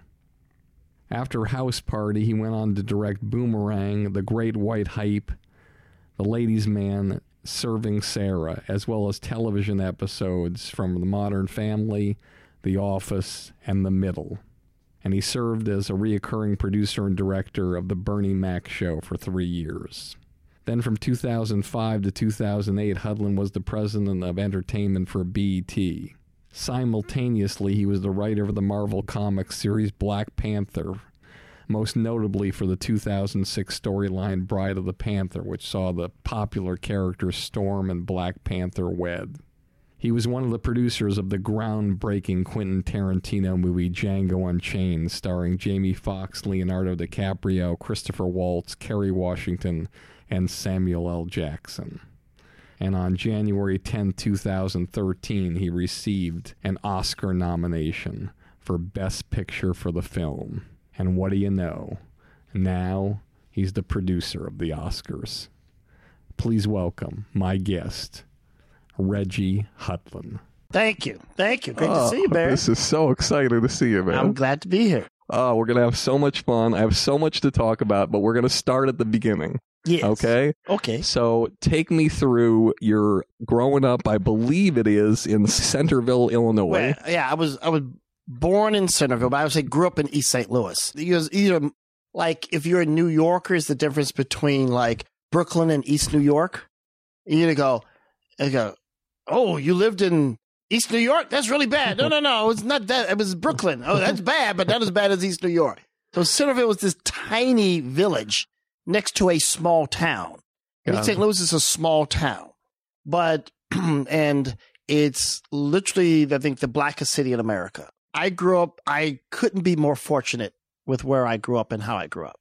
I feel I feel sorry for my kids who are growing up in Beverly Hills because they cannot have my childhood, and that's an honest feeling. Well, let, let's let's talk about what's the difference between your childhood and the childhood of your children. Well, I, I, I remember picking my daughter up out of her crib, looking out over the swimming pool and going, I don't know how it's going to work out for you, honey, because what, why should you ever want to leave? I couldn't wait to leave. I had all the motivation in the world to, cause failure was not an option. I had to get out. Wait, stop there. So Yes. what happens early on where that's embedded in you? Failure is not an option. Tell me the moment something that happened where you adopted that philosophy and why. Well, you know, it's again, I- it's a small kind of all black town, right? And there was a big chemical plant owned by Monsanto, uh, which technically was in the town, but they actually formed their own town, so they were subject to no laws whatsoever. So they would do these illegal emissions at night. So you would wake up choking and gagging, you know, but you couldn't see what they were putting in the air. So that makes you go, we should leave. God. so and there's a million things like that and but at the same time a place that is so culturally rich like our house right two doors down on one side is where ike met tina right and mrs bullock tina's mother still lives there right then two doors down on the other side is brother joe may who's a really famous gospel singer, right? And he would go on tour with C.L. Franklin, who was Aretha Franklin's uh, father. So I had heaven and hell two doors down either way, and you know, so it, it and and and ten blocks from my house is where Chuck Berry invented rock and roll, the actual nightclub. If you read Chuck Berry's autobiography, he talks about this club. And you go, oh, there's that. I drove past that every day on the way to, you know, the school or whatever. So, I mean, there's all this stuff there, right? Was it a dangerous town? It was a very dangerous town. And the weird thing, I didn't really realize it was dangerous till I went to college. Now let's let's stop there for a second because this is what's you know for those of you who don't know, uh, if I didn't mention it already, you went to Harvard University, Yeah. the gold standard of uh, the number one college in the entire country, probably the world. Yet you're coming out of a place that's not the number one place in the world to live. It's And- number one for a different reason. And I would like to get. that's right. It's like fact. In fact, you know, you like they just had a poll. Like, it's still the most violent city in America, East St. Louis. Okay, so you come from the most violent. That's where I was trying to get to, but I didn't Yes. want to say. it. So you come from the most violent area in the world. Yes, You not in the you- world. in in the United States. I'll take East St. Louis over Beirut, Okay. but in the U.S. of A., we're number one. All right. So you go from the number one most violent place, the number one college in the country, Yes, and chances are not a lot of people coming out of East St. Louis are rolling into Harvard. that's correct. Okay. You're going to a high school probably that isn't exactly the uh, Santa Monica school district system. It is not so quite that. so you you come out of there and you you you have to work hard through high school through all these distractions to get into Harvard University. Did you have that goal from the minute you went into high school? I am going to be in the best college ever. What was your what were your goals there? Yeah, well, it's funny because I went to the local Catholic school, which was the best high school, uh, you know, in our town. It wasn't the best even high school in the area. You know, there if you go over to St. Louis, there were some better schools, but still, you know, it, it's it's. So I remember I would walk uh, past the cafeteria, and pretty much any time of the day, there were a bunch of people in there playing cards. Right? They're playing. They're playing tonk. You know, they're and and I, I just look in there and I go, they're not getting out. I'm getting out. There's no question I've got to leave this place. Now, my older brother Warrington um, had gone to Yale. So I knew it was possible. You know, he got a scholarship. He went there for summer school when he was in high school, and then he applied there and got a and, got a scholarship. So it's like, well, that happened. Th- this is possible. So you know what? If he can do it, I can do it. I'm going for it. I'm getting out. So that was always my drive. And, you know, I would go to visit my brother who was living in New York.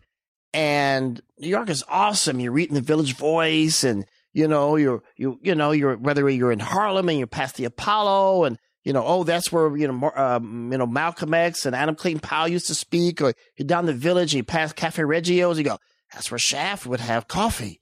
Cafe Reggio's. One of the great that. one of the greatest spots if you ever go to New York, you go Right. to Cafe Reggio on MacDougal. Exactly. But if you hear the Shaft theme song in your head while you're there, it's even better. so, you know, you're like, well, I've got to get to New York. And this is where I must be. So I, you know, so I, I had pre-visualized the goal. So I, I, that was it. and that's uh, very important too because i think everybody listening and and and, and watching you do have to visualize the goal You- you have to put the post-it notes up you have to really think about where you're going what you want to do and know that anything's possible and so for you so the first step is getting out you got Absolutely. In fact, I'm going to jump ahead a little bit. Please. while you're in the jump pi- jump around This is the thing I did when I was in college.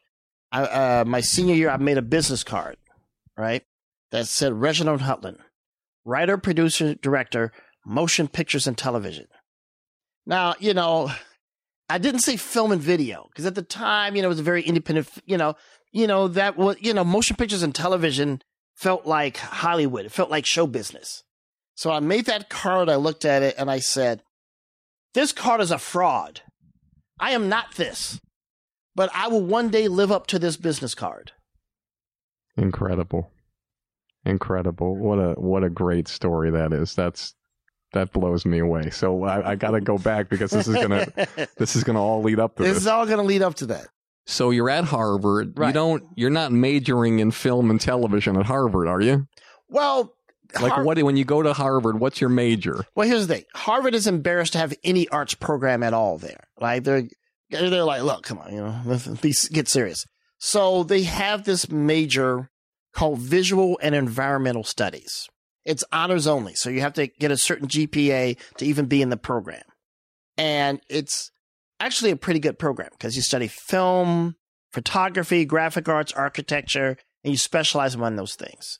So I said, well, that's for me. So I study that but I study a lot of arts, Hmm. which which is great. And I um and again I uh one of the nice one of the the greatest things about my hometown, East St. Louis, is that Katherine Dunham, who's a famous dancer and choreographer, had started this sort of performing arts program for young people in the 1960s. Because when the riots were breaking out, right? You have riots in Watts and riots in Detroit, everyone said, well, clearly East St. Louis is next. And how do we stop those riots from happening? So they bring her in to, you know, uh, and she does amazing stuff, right? So, uh, so I was already kind of in that mode, you know, from participating in her programs. So go to Harvard and, um, I meet all these guys, um, who are writers on- the Harvard Lampoon and we are very much kindred spirits because I grew up, you know, devouring Mad Magazine and, um, you know, any kind, you know, National Lampoon, in, you know, watching the groove. I remember talking my mother into taking me to the Groove Tube when I was in high school, and uh, you know, as an adult, she was like, that was my, you know, the my worst moment as an as a mother. I actually took you to see an incredibly An R-rated movie, right? you know, but not just R. It's you know, there's a talking dick in the movie. you know, there's dick puppetry going on in that film. She was very embarrassed, but I appreciated it deeply because it was very funny. Um, so, uh, There's just something about sitting across from you and hearing you say the words "dick puppetry" that just kind of just moves me. know, it's you know dick puppetry. This is, you know, it's it's always a winner. So, uh, so you know, these guys were we were very much kindred spirits. Uh, Tell me about some people who were at the Harvard Lampoon then that you might have worked with or have done things like you have in the business. Uh, yeah, well, you know, I, I'm I'm just going to name just general people who were sort of at school the same time as me. Lisa Henson, daughter of Jim Henson, who went on to be a big exec at Sony and now runs her dad's company. Um, John Mostow, director, did Breakdown, Yeah. did U571 and, and Terminator 3. Um, um, uh, John Payson, who, you know, was, you know, one of the first, you know, producer directors over at MTV. Remember, he was going, I'm getting this job at this new network. Really? Okay. You know, so, you know, we were all there at the same time. And, and in fact, one of the student films we did, because they would have these big class projects before senior year, you'll do an individual project, but before that, you do class projects. So one half of the class said, let's make a movie about people who work at night. I said, okay, so it's Boston in the winter and you're going to stay up all night filming cops and guys at a donut shop. And I was like, wow, that sounds brutal. So the Lampoon guys were like, let's go to Daytona Beach and make a movie about spring break. I'm like, I'm with that guy. I'm, I'm rolling with them.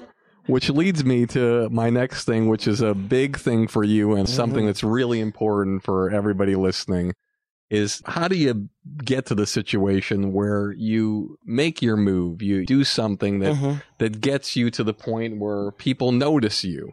Now, obviously, in East St. Louis, they notice you because you went to Harvard and your brother went to Yale, and they say, "Oh, they got out." So you, in that time, which was very rare, you decide to write and put together a film of an original concept. Right. But you know what? It's just before that. It starts in East St. Louis. It's just before you get into Harvard, right?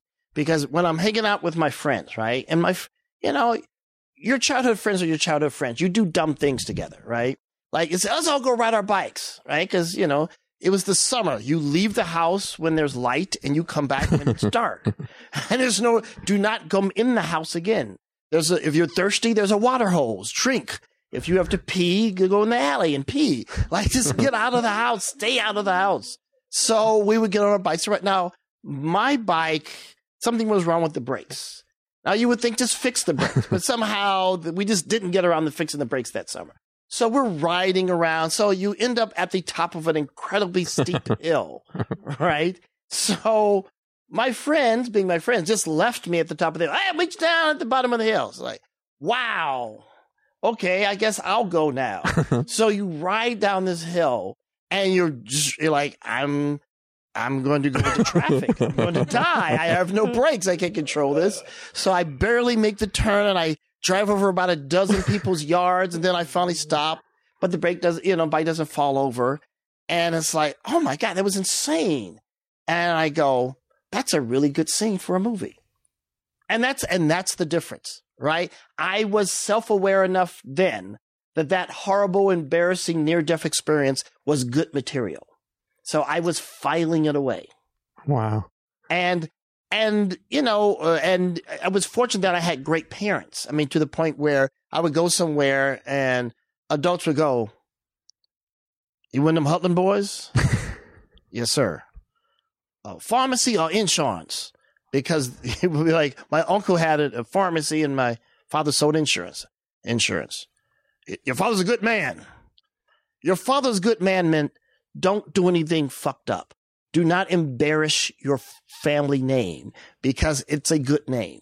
So that's expectation, right? Yeah. So I, so, so I brought that. So that's what gets you to Harvard, right? You're, you know, you're, you, you've got a passion with, with no chance of it ever paying off anywhere, right? But there's a passion that starts from childhood with no sense of direction, right? And then you find some possible way to get there. So you get to Harvard and you go, okay, now I'm in Harvard.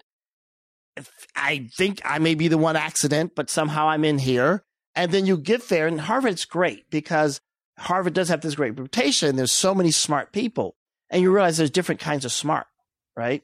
And there's smart like you grind it out, you work hard, you study hard, and there's like effortlessly brilliant.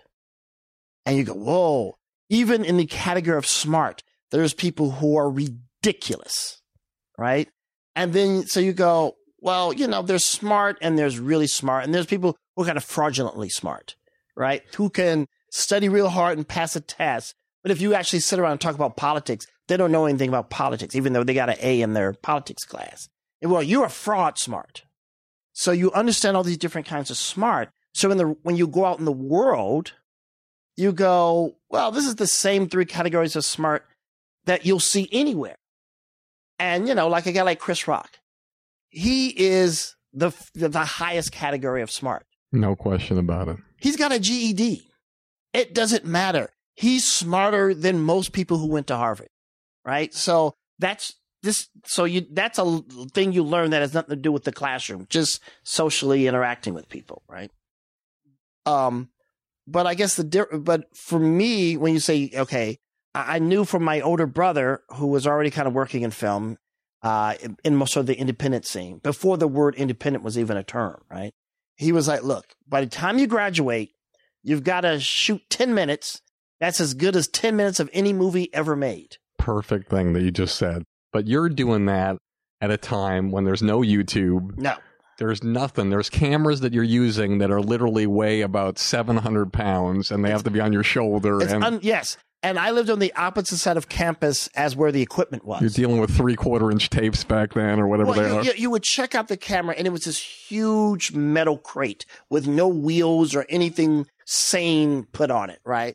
So I would carry this huge. It was like you know those machine guns. You But at Harvard, they would give you the opportunity to sign it out and do it. But before we get Yeah. to this incredible short that launched your career, something you created, you wrote, your vision, yes, because your your brother said, make sure you create something yes, that for those 10 minutes is as good as anything. And I say this to stand ups, I say this to Mm. anybody doing video. You have to create holy shit moments. And if That's you don't. right. You might as well just pack it up and go home because it's got to be better than everybody else. It's got to be so far beyond because even if it's close, you got to get the nod. So you do this short, but what's your inspiration? What are the 10 minutes of certain films that you've seen right.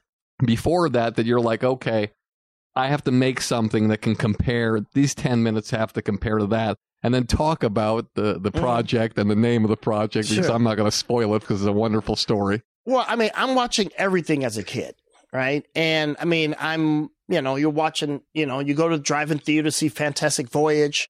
You know, we'd go to the movies about 10 in the morning and you'd watch Bruce Lee's Enter the Dragon all day because what you have nothing better to do than to watch Bruce Lee. There's no better use of your time than watching Bruce Lee all day long. So, you know, so I'm, I'm, and, you know what's so weird? And I, for I, I am a uh, a white Jewish male Mhm. who has no concept of the cultural thing that happens maybe in East St. Louis. And if you were to tell me that you and your friends were going to see Bruce Lee movies, I wouldn't even think that that would be the case. Bruce Lee is part of the Holy Trinity. It's Bruce Lee, Malcolm X, and Bootsy Collins. That's what it's all about. That is manhood. Okay? That's the goal. If you can touch the hem of the garment of those three men, then you're worth something. You're worth the air you're taking up. Okay? Fantastic. so no, I mean, because Bruce Lee was a third world hero. I mean, he was he was. There's no difference between Bruce Lee and Muhammad Ali. Okay, I mean, and for people of color, I mean, when in in Return of the Dragon, when Bruce Lee fights Chuck Norris, that's as genius a, a movie scene as you're going to see anytime, anywhere. Right? First of all, they're fighting in the Roman Colosseum. Right? so it says epic fight for the ages. Uh, you know, and Bruce Lee, who's this, you know, slender Asian guy, right? And, you know, the big white hairy guy gets off the plane with like that crazy, like polyester shirt. I'm going to beat you. Right. So they fight. And the first thing Bruce Lee done is rip the hair off of his chest. And you're like, oh shit. That's a physiological racial statement right there. and then Bruce Lee, as he's fighting, he starts dancing around. Now, not only is that clearly a Muhammad Ali quote, but if you're really down with Bruce, you know that Bruce Lee was the cha cha champion of Hong Kong, right? So I I did not know that. you don't know that? Uh, anyway, so so Bruce Lee's whole fighting style is influenced by you know kind of Afro Latin culture, right? Because all that is the same thing. So it's all in there. So he's speaking to us. It's in code, but it's loud and clear to us. Bruce Lee is our man, and we're down with him. so, so we're watching all this stuff. Um, and I'm also watching on PBS. Uh, they have the Janus film collection, right? And Janus has all the classics of, I mean, Jules and Jim, Kurosawa, Truffaut, you know, all the, you know, the classics of international cinema. And they were showing those every week. And they had this series called The Japanese Film with Edwin O. Reischauer. And it was this very, you know, very serious guy. And he would introduce these films. So I was watching those movies in high school. And they, and later when I went to Har- Harvard my freshman year, I got the Harvard Crimson, the school newspaper, and it said, Edwin O. Reischauer retires. I was like, retires? I didn't even know he taught here, but I missed him. But this guy like shaped my whole childhood because of those movies I would watch on PBS. So anyway, so I'm watching all these movies. So there's three movies that really go, okay. I mean, there's there's four. I'm gonna I'm gonna say four. The first movie that says I'm going to make movies is when I see Tommy by Ken Russell, right? Tommy's underrated because Tommy is really the first real music video movie. I mean, certainly you got Beatles with Hard Day's Night, but Tommy is a rock opera. Like, and all, when you look at Tommy now, all the visuals, all this hyper stylization that Ken Russell does is what MTV is going to become. And it was rock music. It was Elton John, who we loved. And it was like, you know, musicals don't have to be like guys with a straw hat going, come on, my baby. Like, you can actually do music that you care about. So I said, I'm going to make a movie like Tommy with George Clinton and Parliament Funkadelic. So that was my mission, right? I decided that in high school. So I'll go, okay, but that's going to be hard, right? So then I see a bunch of movies that are super relatable to me. I see Risky Business. I see Animal House. Uh, I, I, you know, I, I see American Graffiti, and I go, well, these are just movies about us and our lives. These are about just kids going through kid stuff. So I like, well, I want to make a movie like that about my lives and the lives of my friends. So my brother had given me a diary because he was tired of me pitching ideas for movies. He says, just stop telling me, just write them down. So I'm just, you know, so I was writing down all these ideas.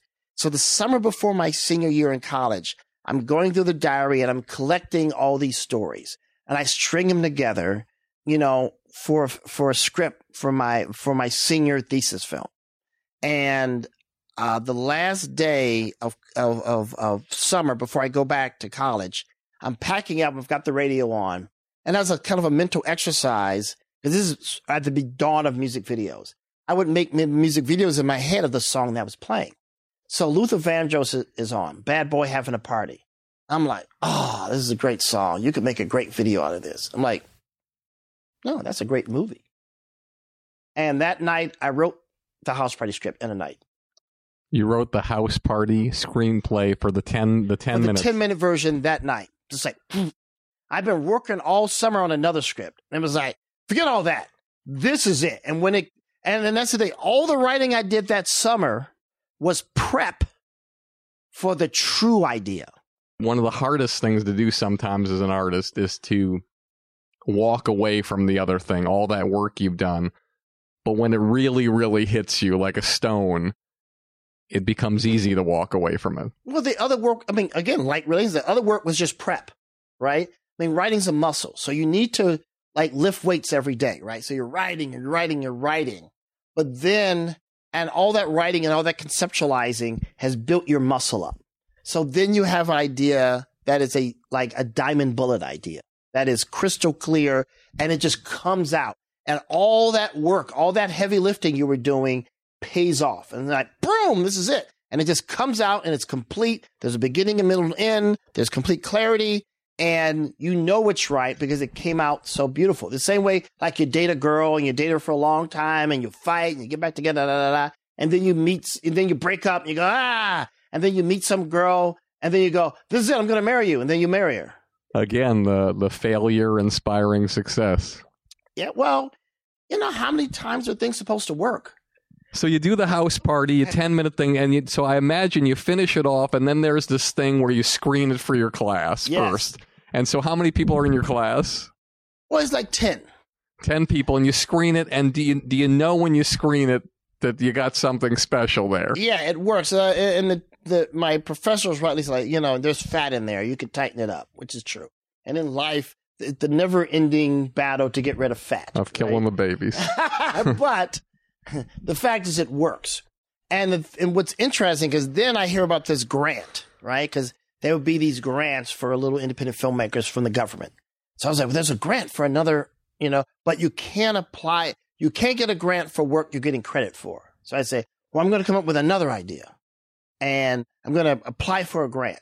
So I I I write my form and I send in the grant and I send in the clip my movie to show, and I get the grant. And I and the thing is, I I, I stay. I don't go home for Thanksgiving. I said, look, I got to do it now, so I'm going to stay here. How much is the grant for? Like five thousand bucks. 5000 All the money in the world. Because when you don't have five thousand bucks, it's a fortune. It is. so, so I apply and I got the grant, and then I found out my professor had applied for the same grant, and I beat him. but he was great about it. He was like, "You're a professional filmmaker. You just got money to make a movie." I was like, "There you go." So I So- made that business card. so, take me through how the movie ended up getting made and in theaters. Sure.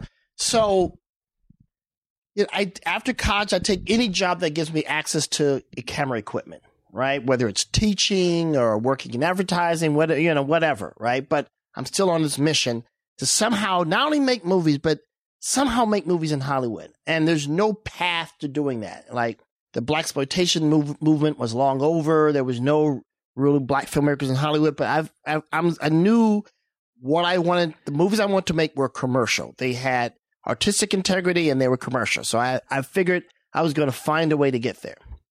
And then um, Spike Lee comes out with She's Gotta Have It. And we were all super excited. I was actually supposed to work on She's Gotta Have It doing sound.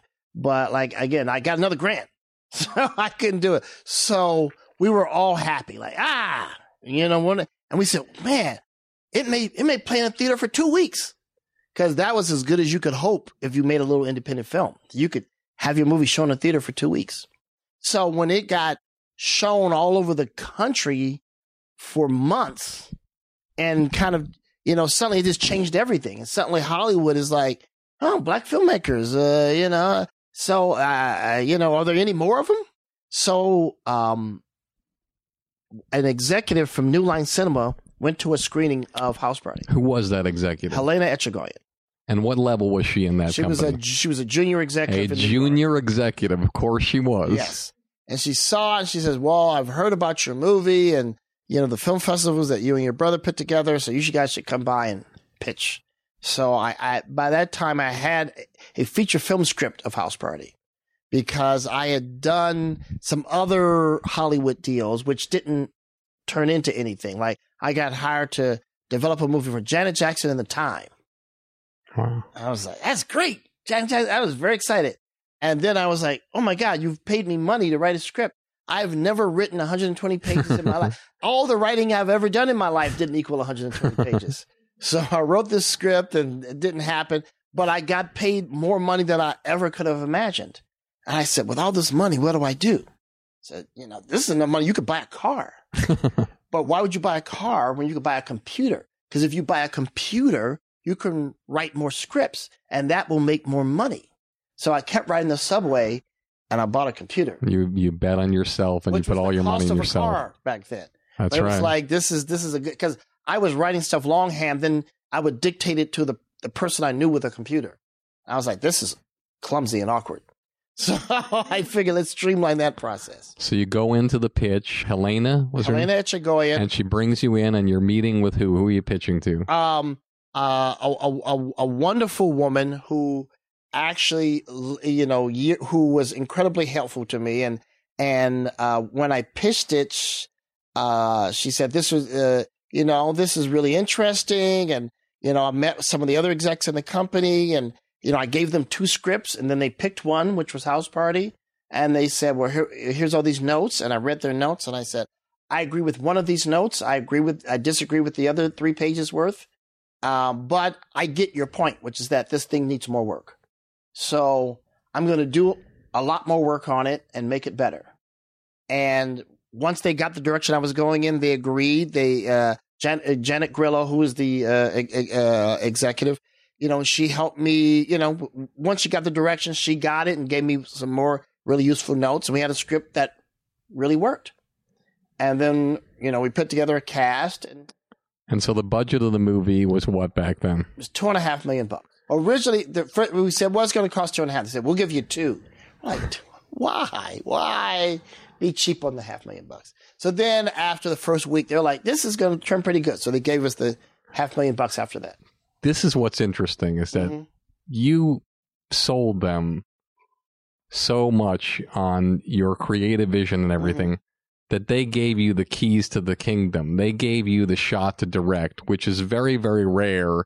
Normally, they give you the money and say, listen, step aside, young man. We're going to get somebody who we know who's directed 17 films for us. It was it was an amazing thing. I am forever grateful to Bob Shaye and the whole gang at New Line for giving me the for giving me the big break. It changed my life.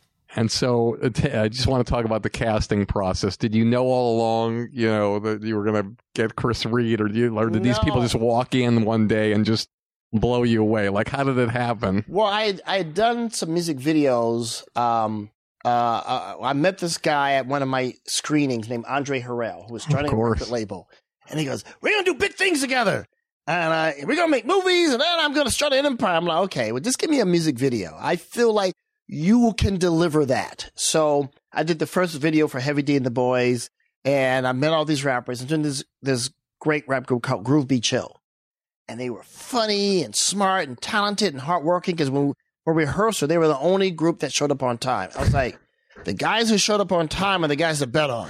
So, That's so true. so I figured if I had to do a house party out of my own pocket, I was going to have them star in it.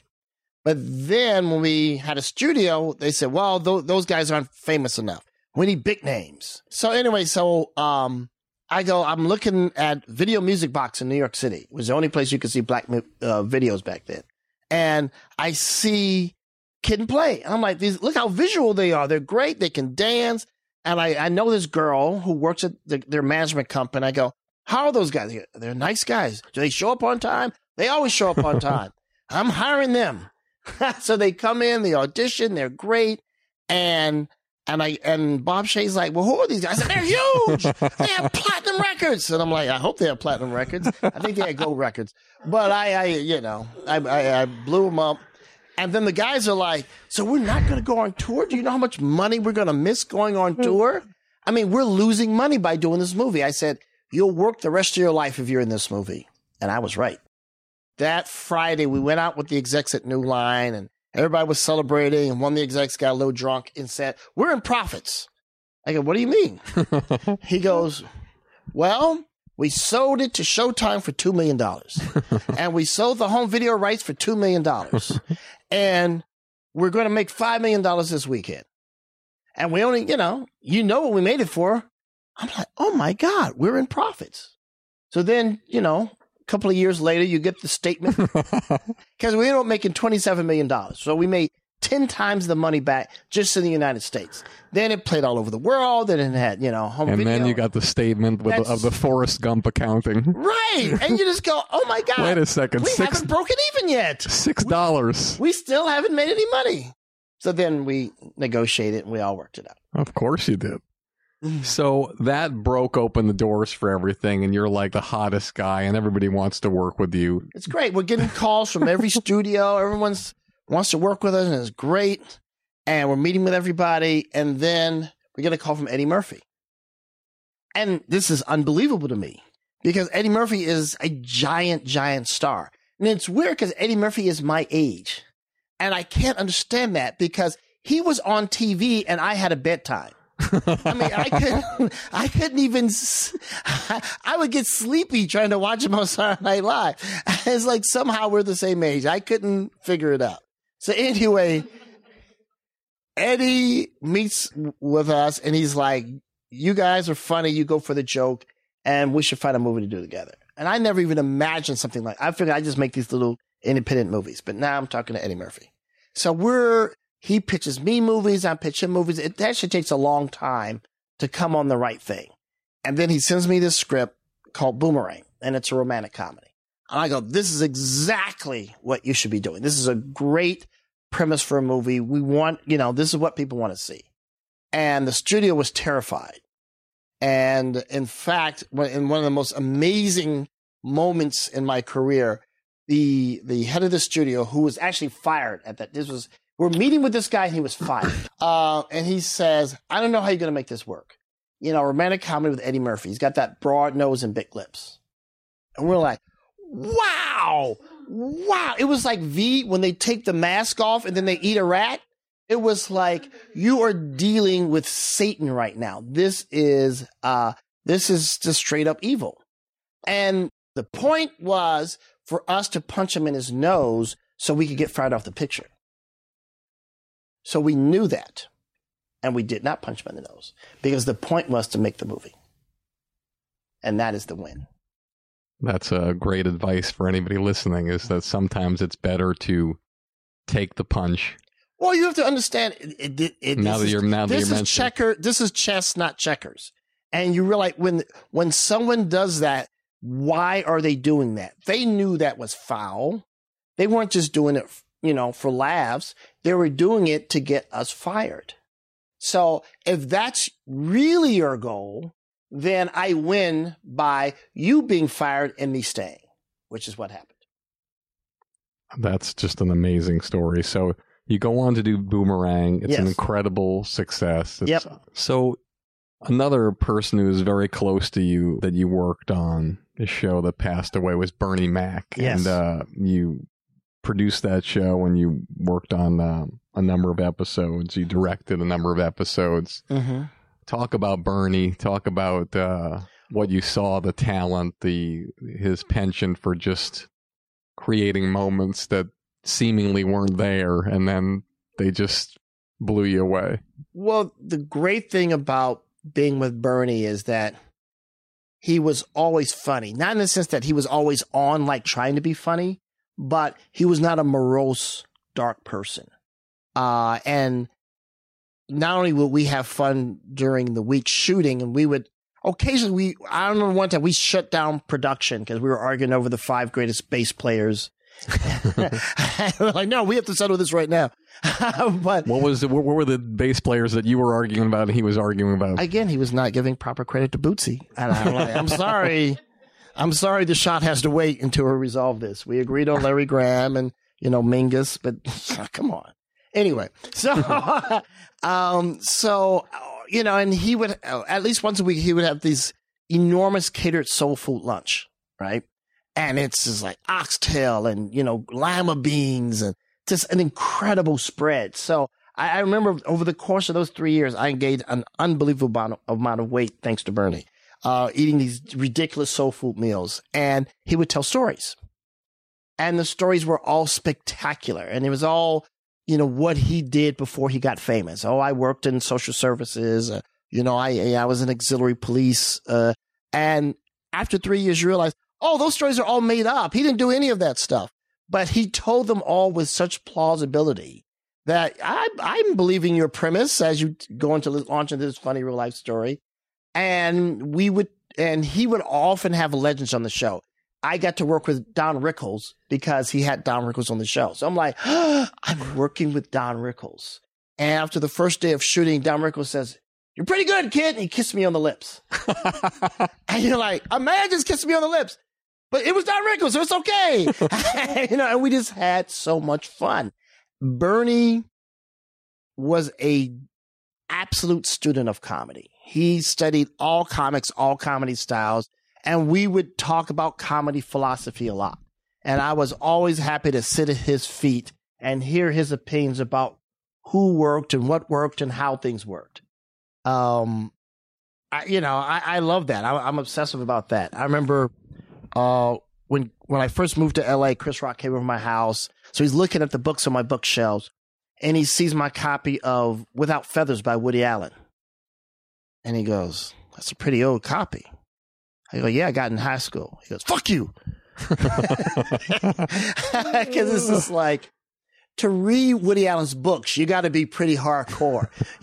I mean, you've got, you've seen at least 10 Woody Allen movies before you look, look for the Woody Allen book.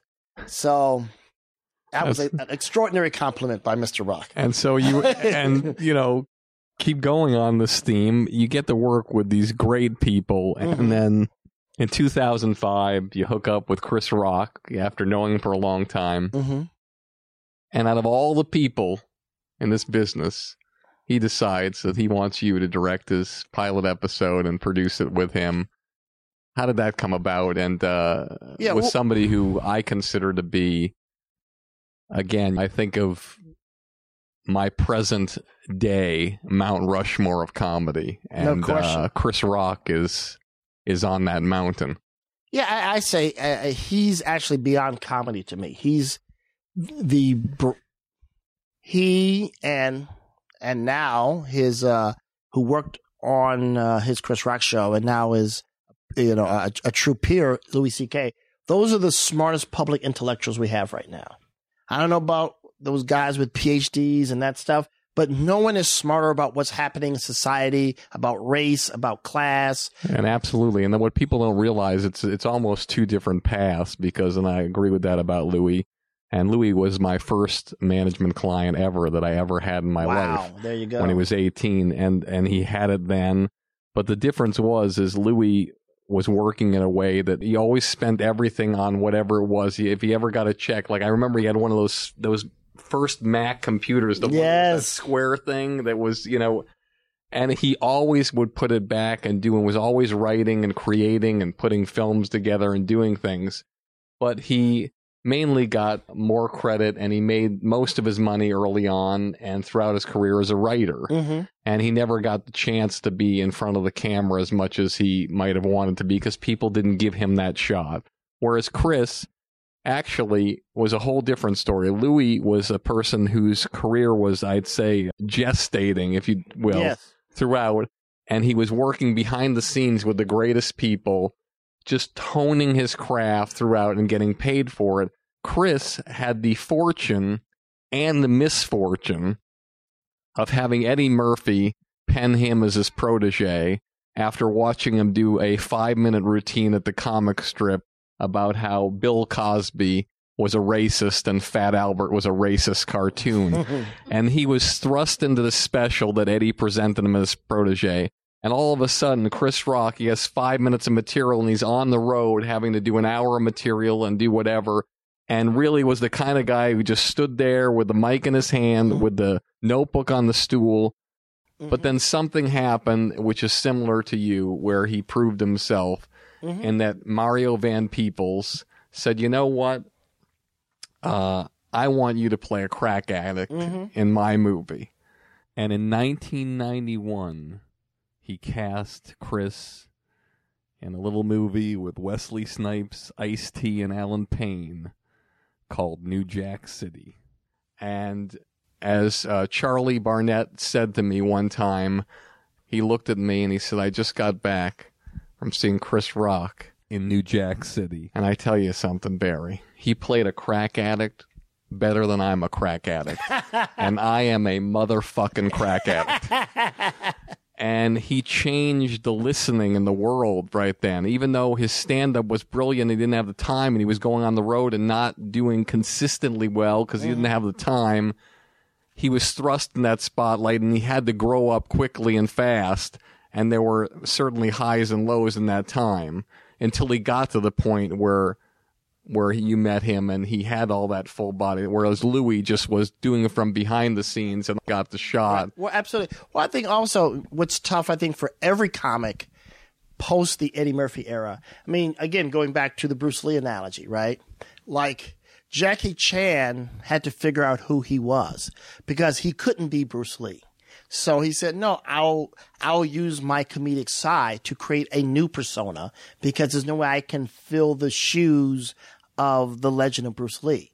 And I think Eddie Murphy being who he is, having such an extraordinary broad set of comedic skills, you know, and Hollywood going, who's the next Eddie Murphy? Instead of going, no, look at Martin Lawrence, look at Chris Rock. Let's appreciate these guys for who they are. They are not Eddie Murphy. They are who they are, and they're all extraordinarily talented. Um, I mean, I felt like there was a whole time where Hollywood took an old Richard Pryor script, gave it to Eddie Murphy. If Eddie passed, they would give it to Chris Rock or Martin Lawrence or any of these guys. And I would argue with executives. I go, do you understand what Martin Lawrence's persona is, his comedic persona? They were like fast talking con man. No, you think every black guy's a fast talking con man. Martin Lawrence isn't every man. That's have you ever watched the Martin show? It's a hit. you should watch it. People like him because he's a regular guy. That's he's just funnier. He's the funniest version of a regular guy ever on a TV show. And you know, and they would just look at you like you're just too into this. you know, you're just a little too detail oriented. Come on, fast talking con man. Um, so, you know, it, and Chris, you know, he's watching the success of Def Comedy Jam and all this stuff. And I remember talking, putting my two cents in for. it. I said, look, I think you're Dick Gregory.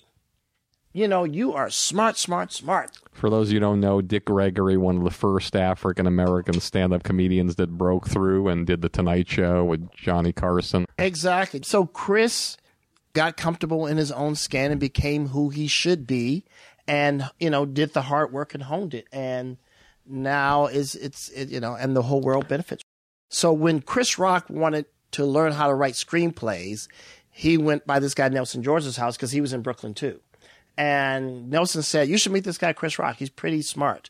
Uh, and we became friends.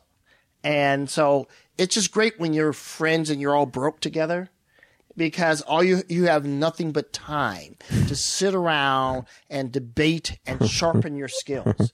Because when the moment happens and the opportunity asserts itself, you've got to make thousands of decisions very quickly. And either you have sharpened you, your and defined your aesthetic or not.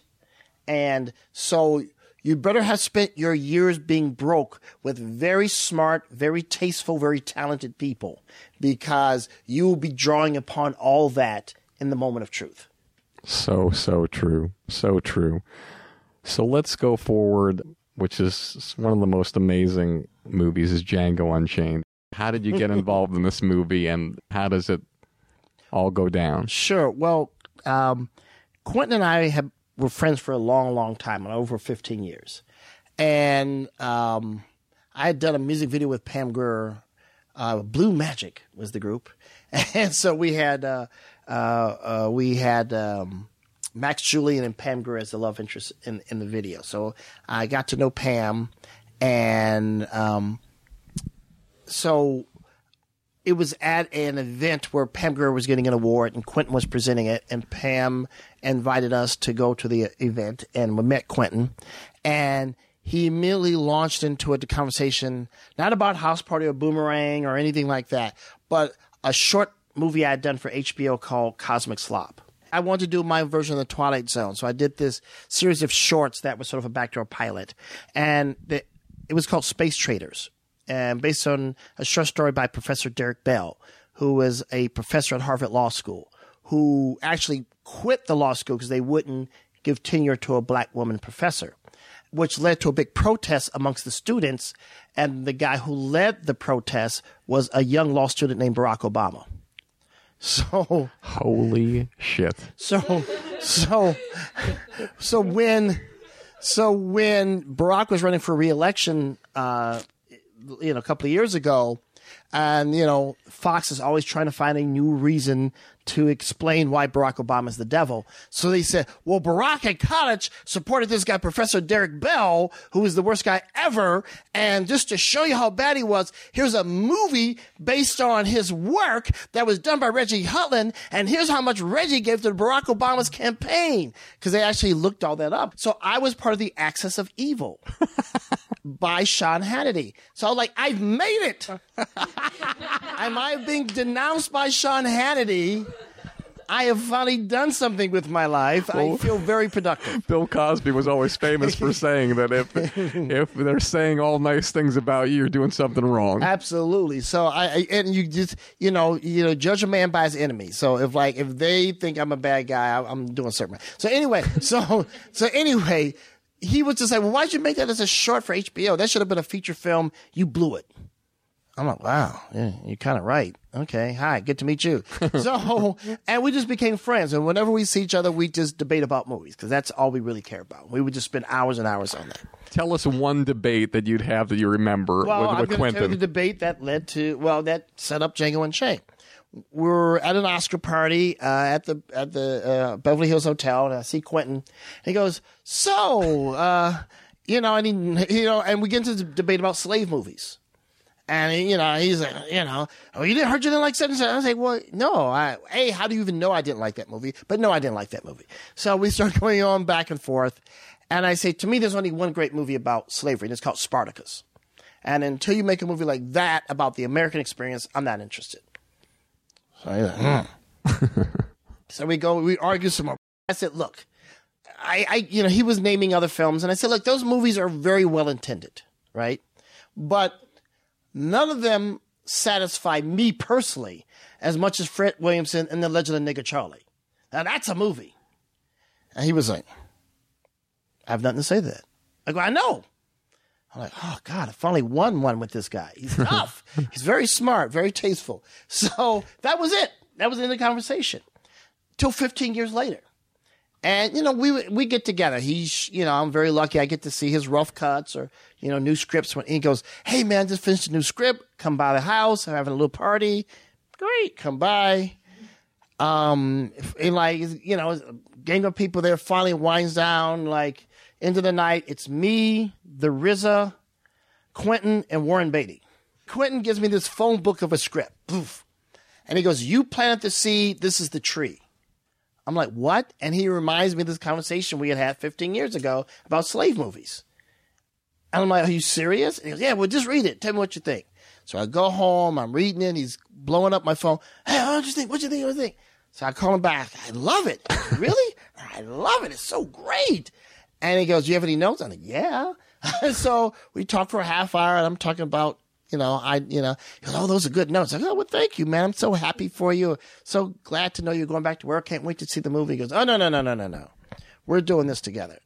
And at this point, I'm like, nah, you're just gassing me up. Like, no, no, no. I talked to Harvey Weinstein. I talked to Stacey Sher. Everybody wants you on board. I'm like, then you realize this is happening, and there's a, there's a, pl- uh, this is happening. You're the last person to find out you're, you're, part in the plan, but the plan's moving forward unless you stop it. Right? So I go, well, look, let's go. So a week later, we're in Louisiana scouting locations. It just, that was it. So let's talk about a few moments that I think our audience will be excited about hearing. Mm-hmm. Uh, insert the truth serum in your veins for a second and tell me your biggest professional disappointment. Wow. Well, you know, what I found sort of as a rule is that when I do stuff I'm genuinely passionate about, it tends to work on one level or another. Even things that may not be hits, people go, Oh man, I love that thing. And I'll get another opportunity as a result of it. But when I do stuff that is the smart thing to do, it fails. And so basically, what I've learned is I can't sell out. Not that I'm above it, I just can't make it work for me. So I've tried to sell out and failed, so I can only do stuff I'm passionate about. And, you know, so I just try to keep that as a rule. What was the failure that made you realize that definitively? Your biggest disappointment or failure or whatever it was that, that made you realize I can't sell out anymore. Or, or even a tip. Like when I, I did this movie called Great White Hype, which a lot of people really like, and I really like, and I made a lot of fantastic professional relationships out of it. But unlike House Party or Boomerang or uh, or even Bebe's Kids, it just it, it you know it didn't click with audiences the same way. And I was like, wow, I liked it because it was it was a smart idea, and we had a really interesting ensemble of actors and all that, but it didn't work. And I just thought, well, because it something about it wasn't organic to me. And I just thought, you know, well, that's the lesson. You, you got to do stuff that's organic to you. And like I say, I don't simply measure financial success. Like I did this, I wrote comic books for Marvel for many years just because I'm a big comic book head. So the Black Panther series, we turned into an animated series. Actually greenlit my own book. While at BET, we decided to turn Black Panther into an animated series. And then I left the network and got on board as a producer. So one of those weird things, I did all three jobs on, on that series. Um, and like, you know, by the time, you know, the network was putting it on, they were very reluctant because I was the outgoing exec. So it was like, oh, that's the previous regime.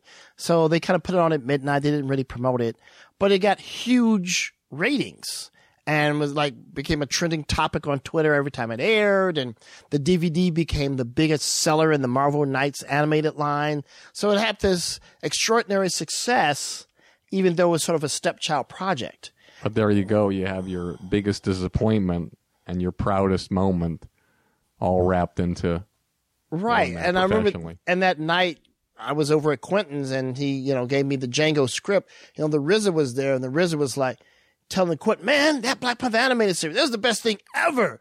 And you just go, well, look, here's this guy who I respect as an artist, the RZA, raving about this animated series. So when someone whose work you respect respects that thing, then you know what? That thing was absolutely worth it.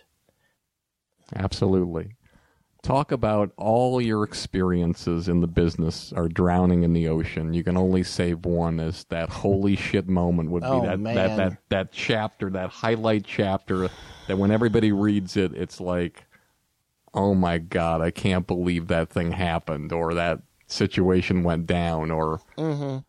Well, yeah, I've I've had a lot of fun in the business. Uh, I would, you know, it would be between House Party and Boomerang. You know, House Party was a movie I wrote myself and, you know, directed my first movie, and it was a perfect drama free production experience. It was fantastic. At the same time, doing Boomerang with the biggest star in the world, you know, and convincing the studio to hire people who I thought were enormously talented, like Chris Rock and Martin Lawrence and Halle Berry, um, David Alan Grier, and they were all kind of like, really? You don't want to get the guys from a different world? Nah, I think, you know, um, and, and telling them, I said, look, one day people won't believe that all these people were in the same movie. And, you know, that happened sooner than we thought. And every day was just fun, fun, fun. We had an extraordinary time. And, you know, but Django was the same thing. Um, uh, we knew we were making history as we were making the movie. Uh, and then we're sitting in the Oscars, and at one point I saw Quvenzhané, uh, who, you know, Wallace, who had, was there nominated for Beast of the Southern Wild, and there was Denzel. And I said, guys, let's take a picture together. and, you know, we took this picture on my, on my, you know, on my phone. And it was just like, this is crazy. We're all here nominated for an Oscar. It so is crazy, and from, and- from the humble beginnings And the great part of is East St. Louis. I got a ticket for my mom. So my mom was there. And believe me, there's nothing better than your mom going to the Oscars. It's better than me going to the Oscars. Well, I think it uh, it was a step up from the Talking Penis movie. yes, see, mom, it all worked out. See, see, there was a whole full circle there. You gave her something Thank back. you for the groove tube. Here's my payback. There you go. Lastly, I'd love a two part question. I'd love to give for you to give uh, advice to uh, a young artist out Mhm. there who's in a similar situation than you, uh, Mhm. maybe growing up in a small town. They can't see a way out. They they don't know where to turn, but Mhm. they they know they want to do this. They know they want to be in the business. They know they want to be a comedian or an actor or Mhm. a filmmaker what advice would you give to somebody in that situation and what do they have to do to break through and similarly since you were a president of a network Mhm. What advice would you also give to young executives who need to move up the ladder and want to get to the next level and you can probably take that one first and do the art second Sure. I mean, for the for the executive side, I mean, I, I always feel that. I mean, I felt this way when I was running a network. I feel like there should be change jobs day.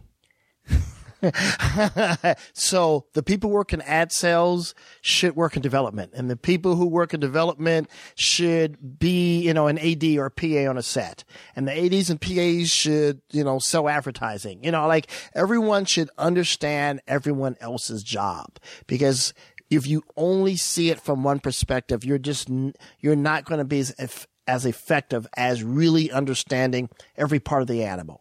So I, I, I can't encourage people enough to really try to understand the whole of the business.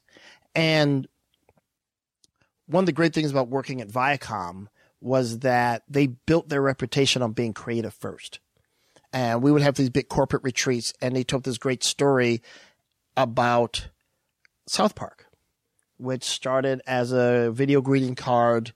And they said, oh, let's make a pilot out of it. that was one of the things we talked to Doug Herzog about on the first podcast The pilot tested terribly. And they looked at each other and said, oh, let's put it on. Like,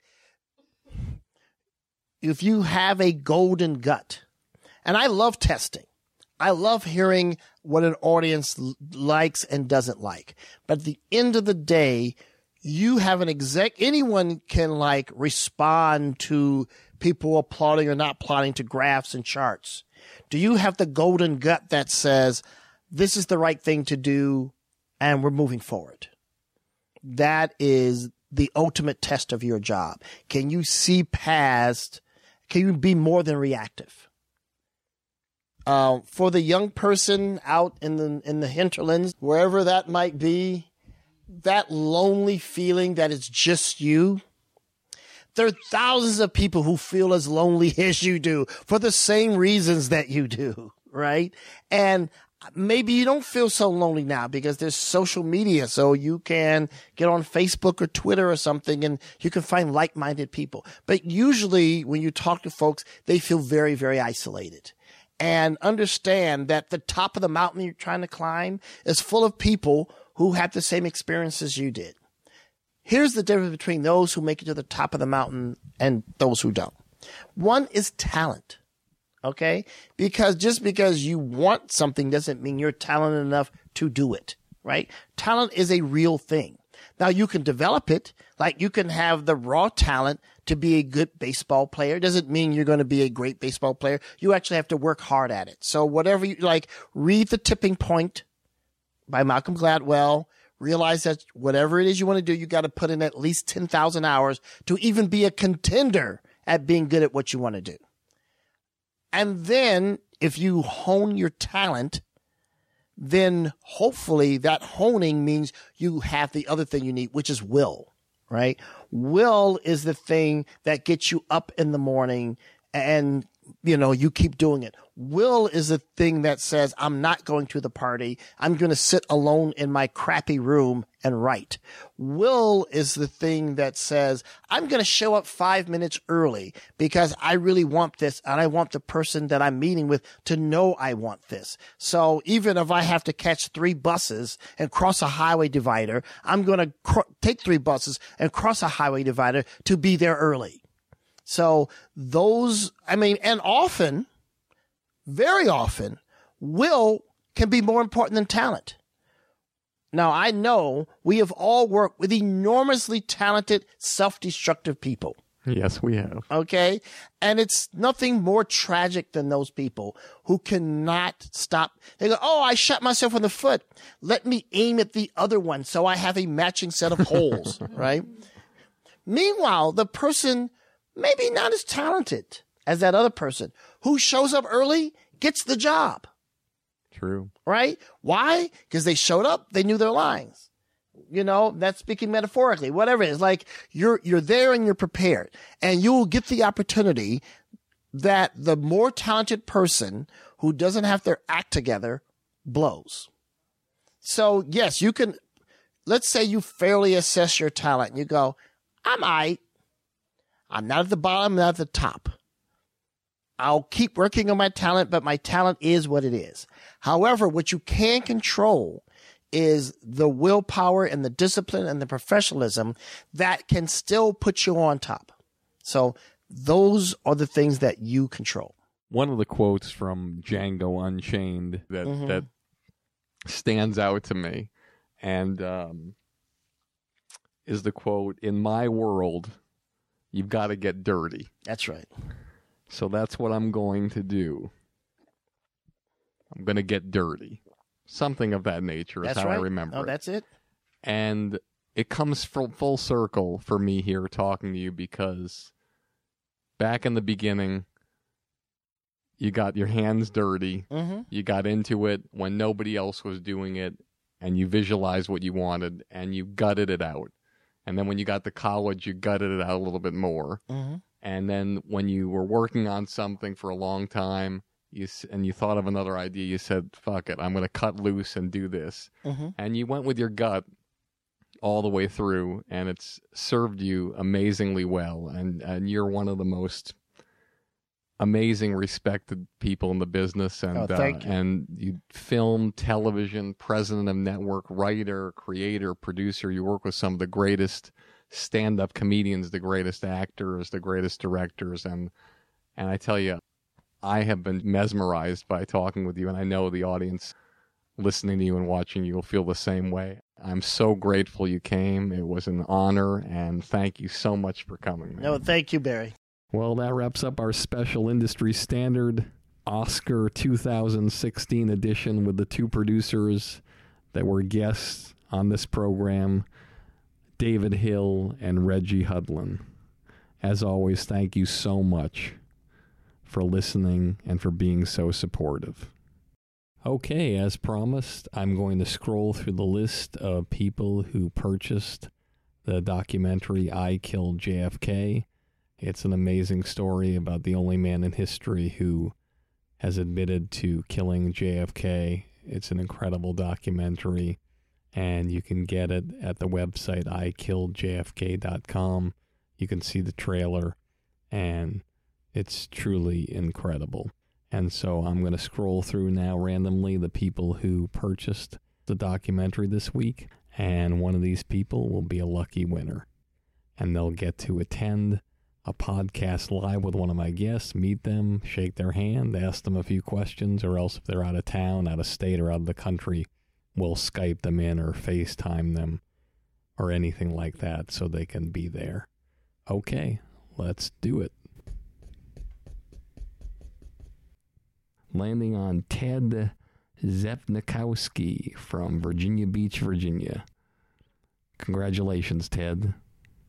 Also, I figure I might as well give away the same thing to somebody who sent me a message, a review on the iTunes comment review section as well. Why not? So let me look here randomly and pick somebody.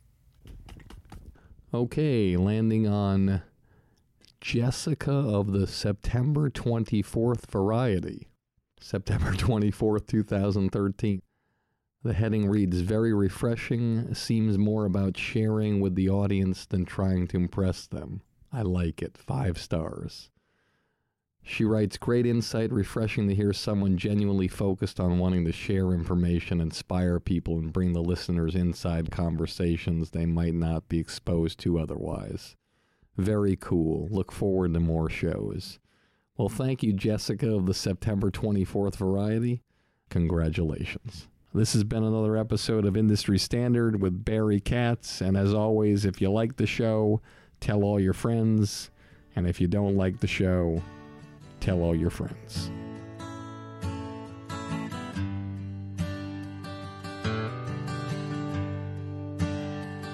They say it's the glory. I'll scream your name, put you on shoulders, walk you to fame. You'll get all the money, drive that fancy car. All the people love you, cause you're going far. Life is for the dreamers,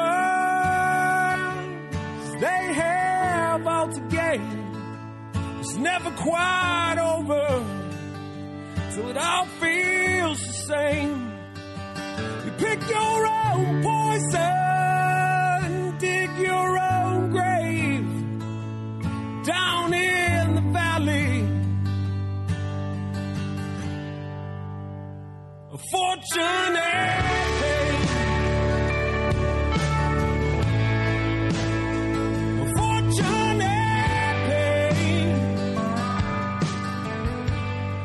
Thank you for listening to Industry Standard with Barry Katz. If you'd like more info on our schedule of new episodes, which will be available for download every Monday, or how to reach Barry through Twitter, Facebook, or email, go to barrykatz.com. Before you leave, please take a moment to subscribe to our podcast, leave a comment, and rate it, even if you think it blows. Thank you for your support and have a great day.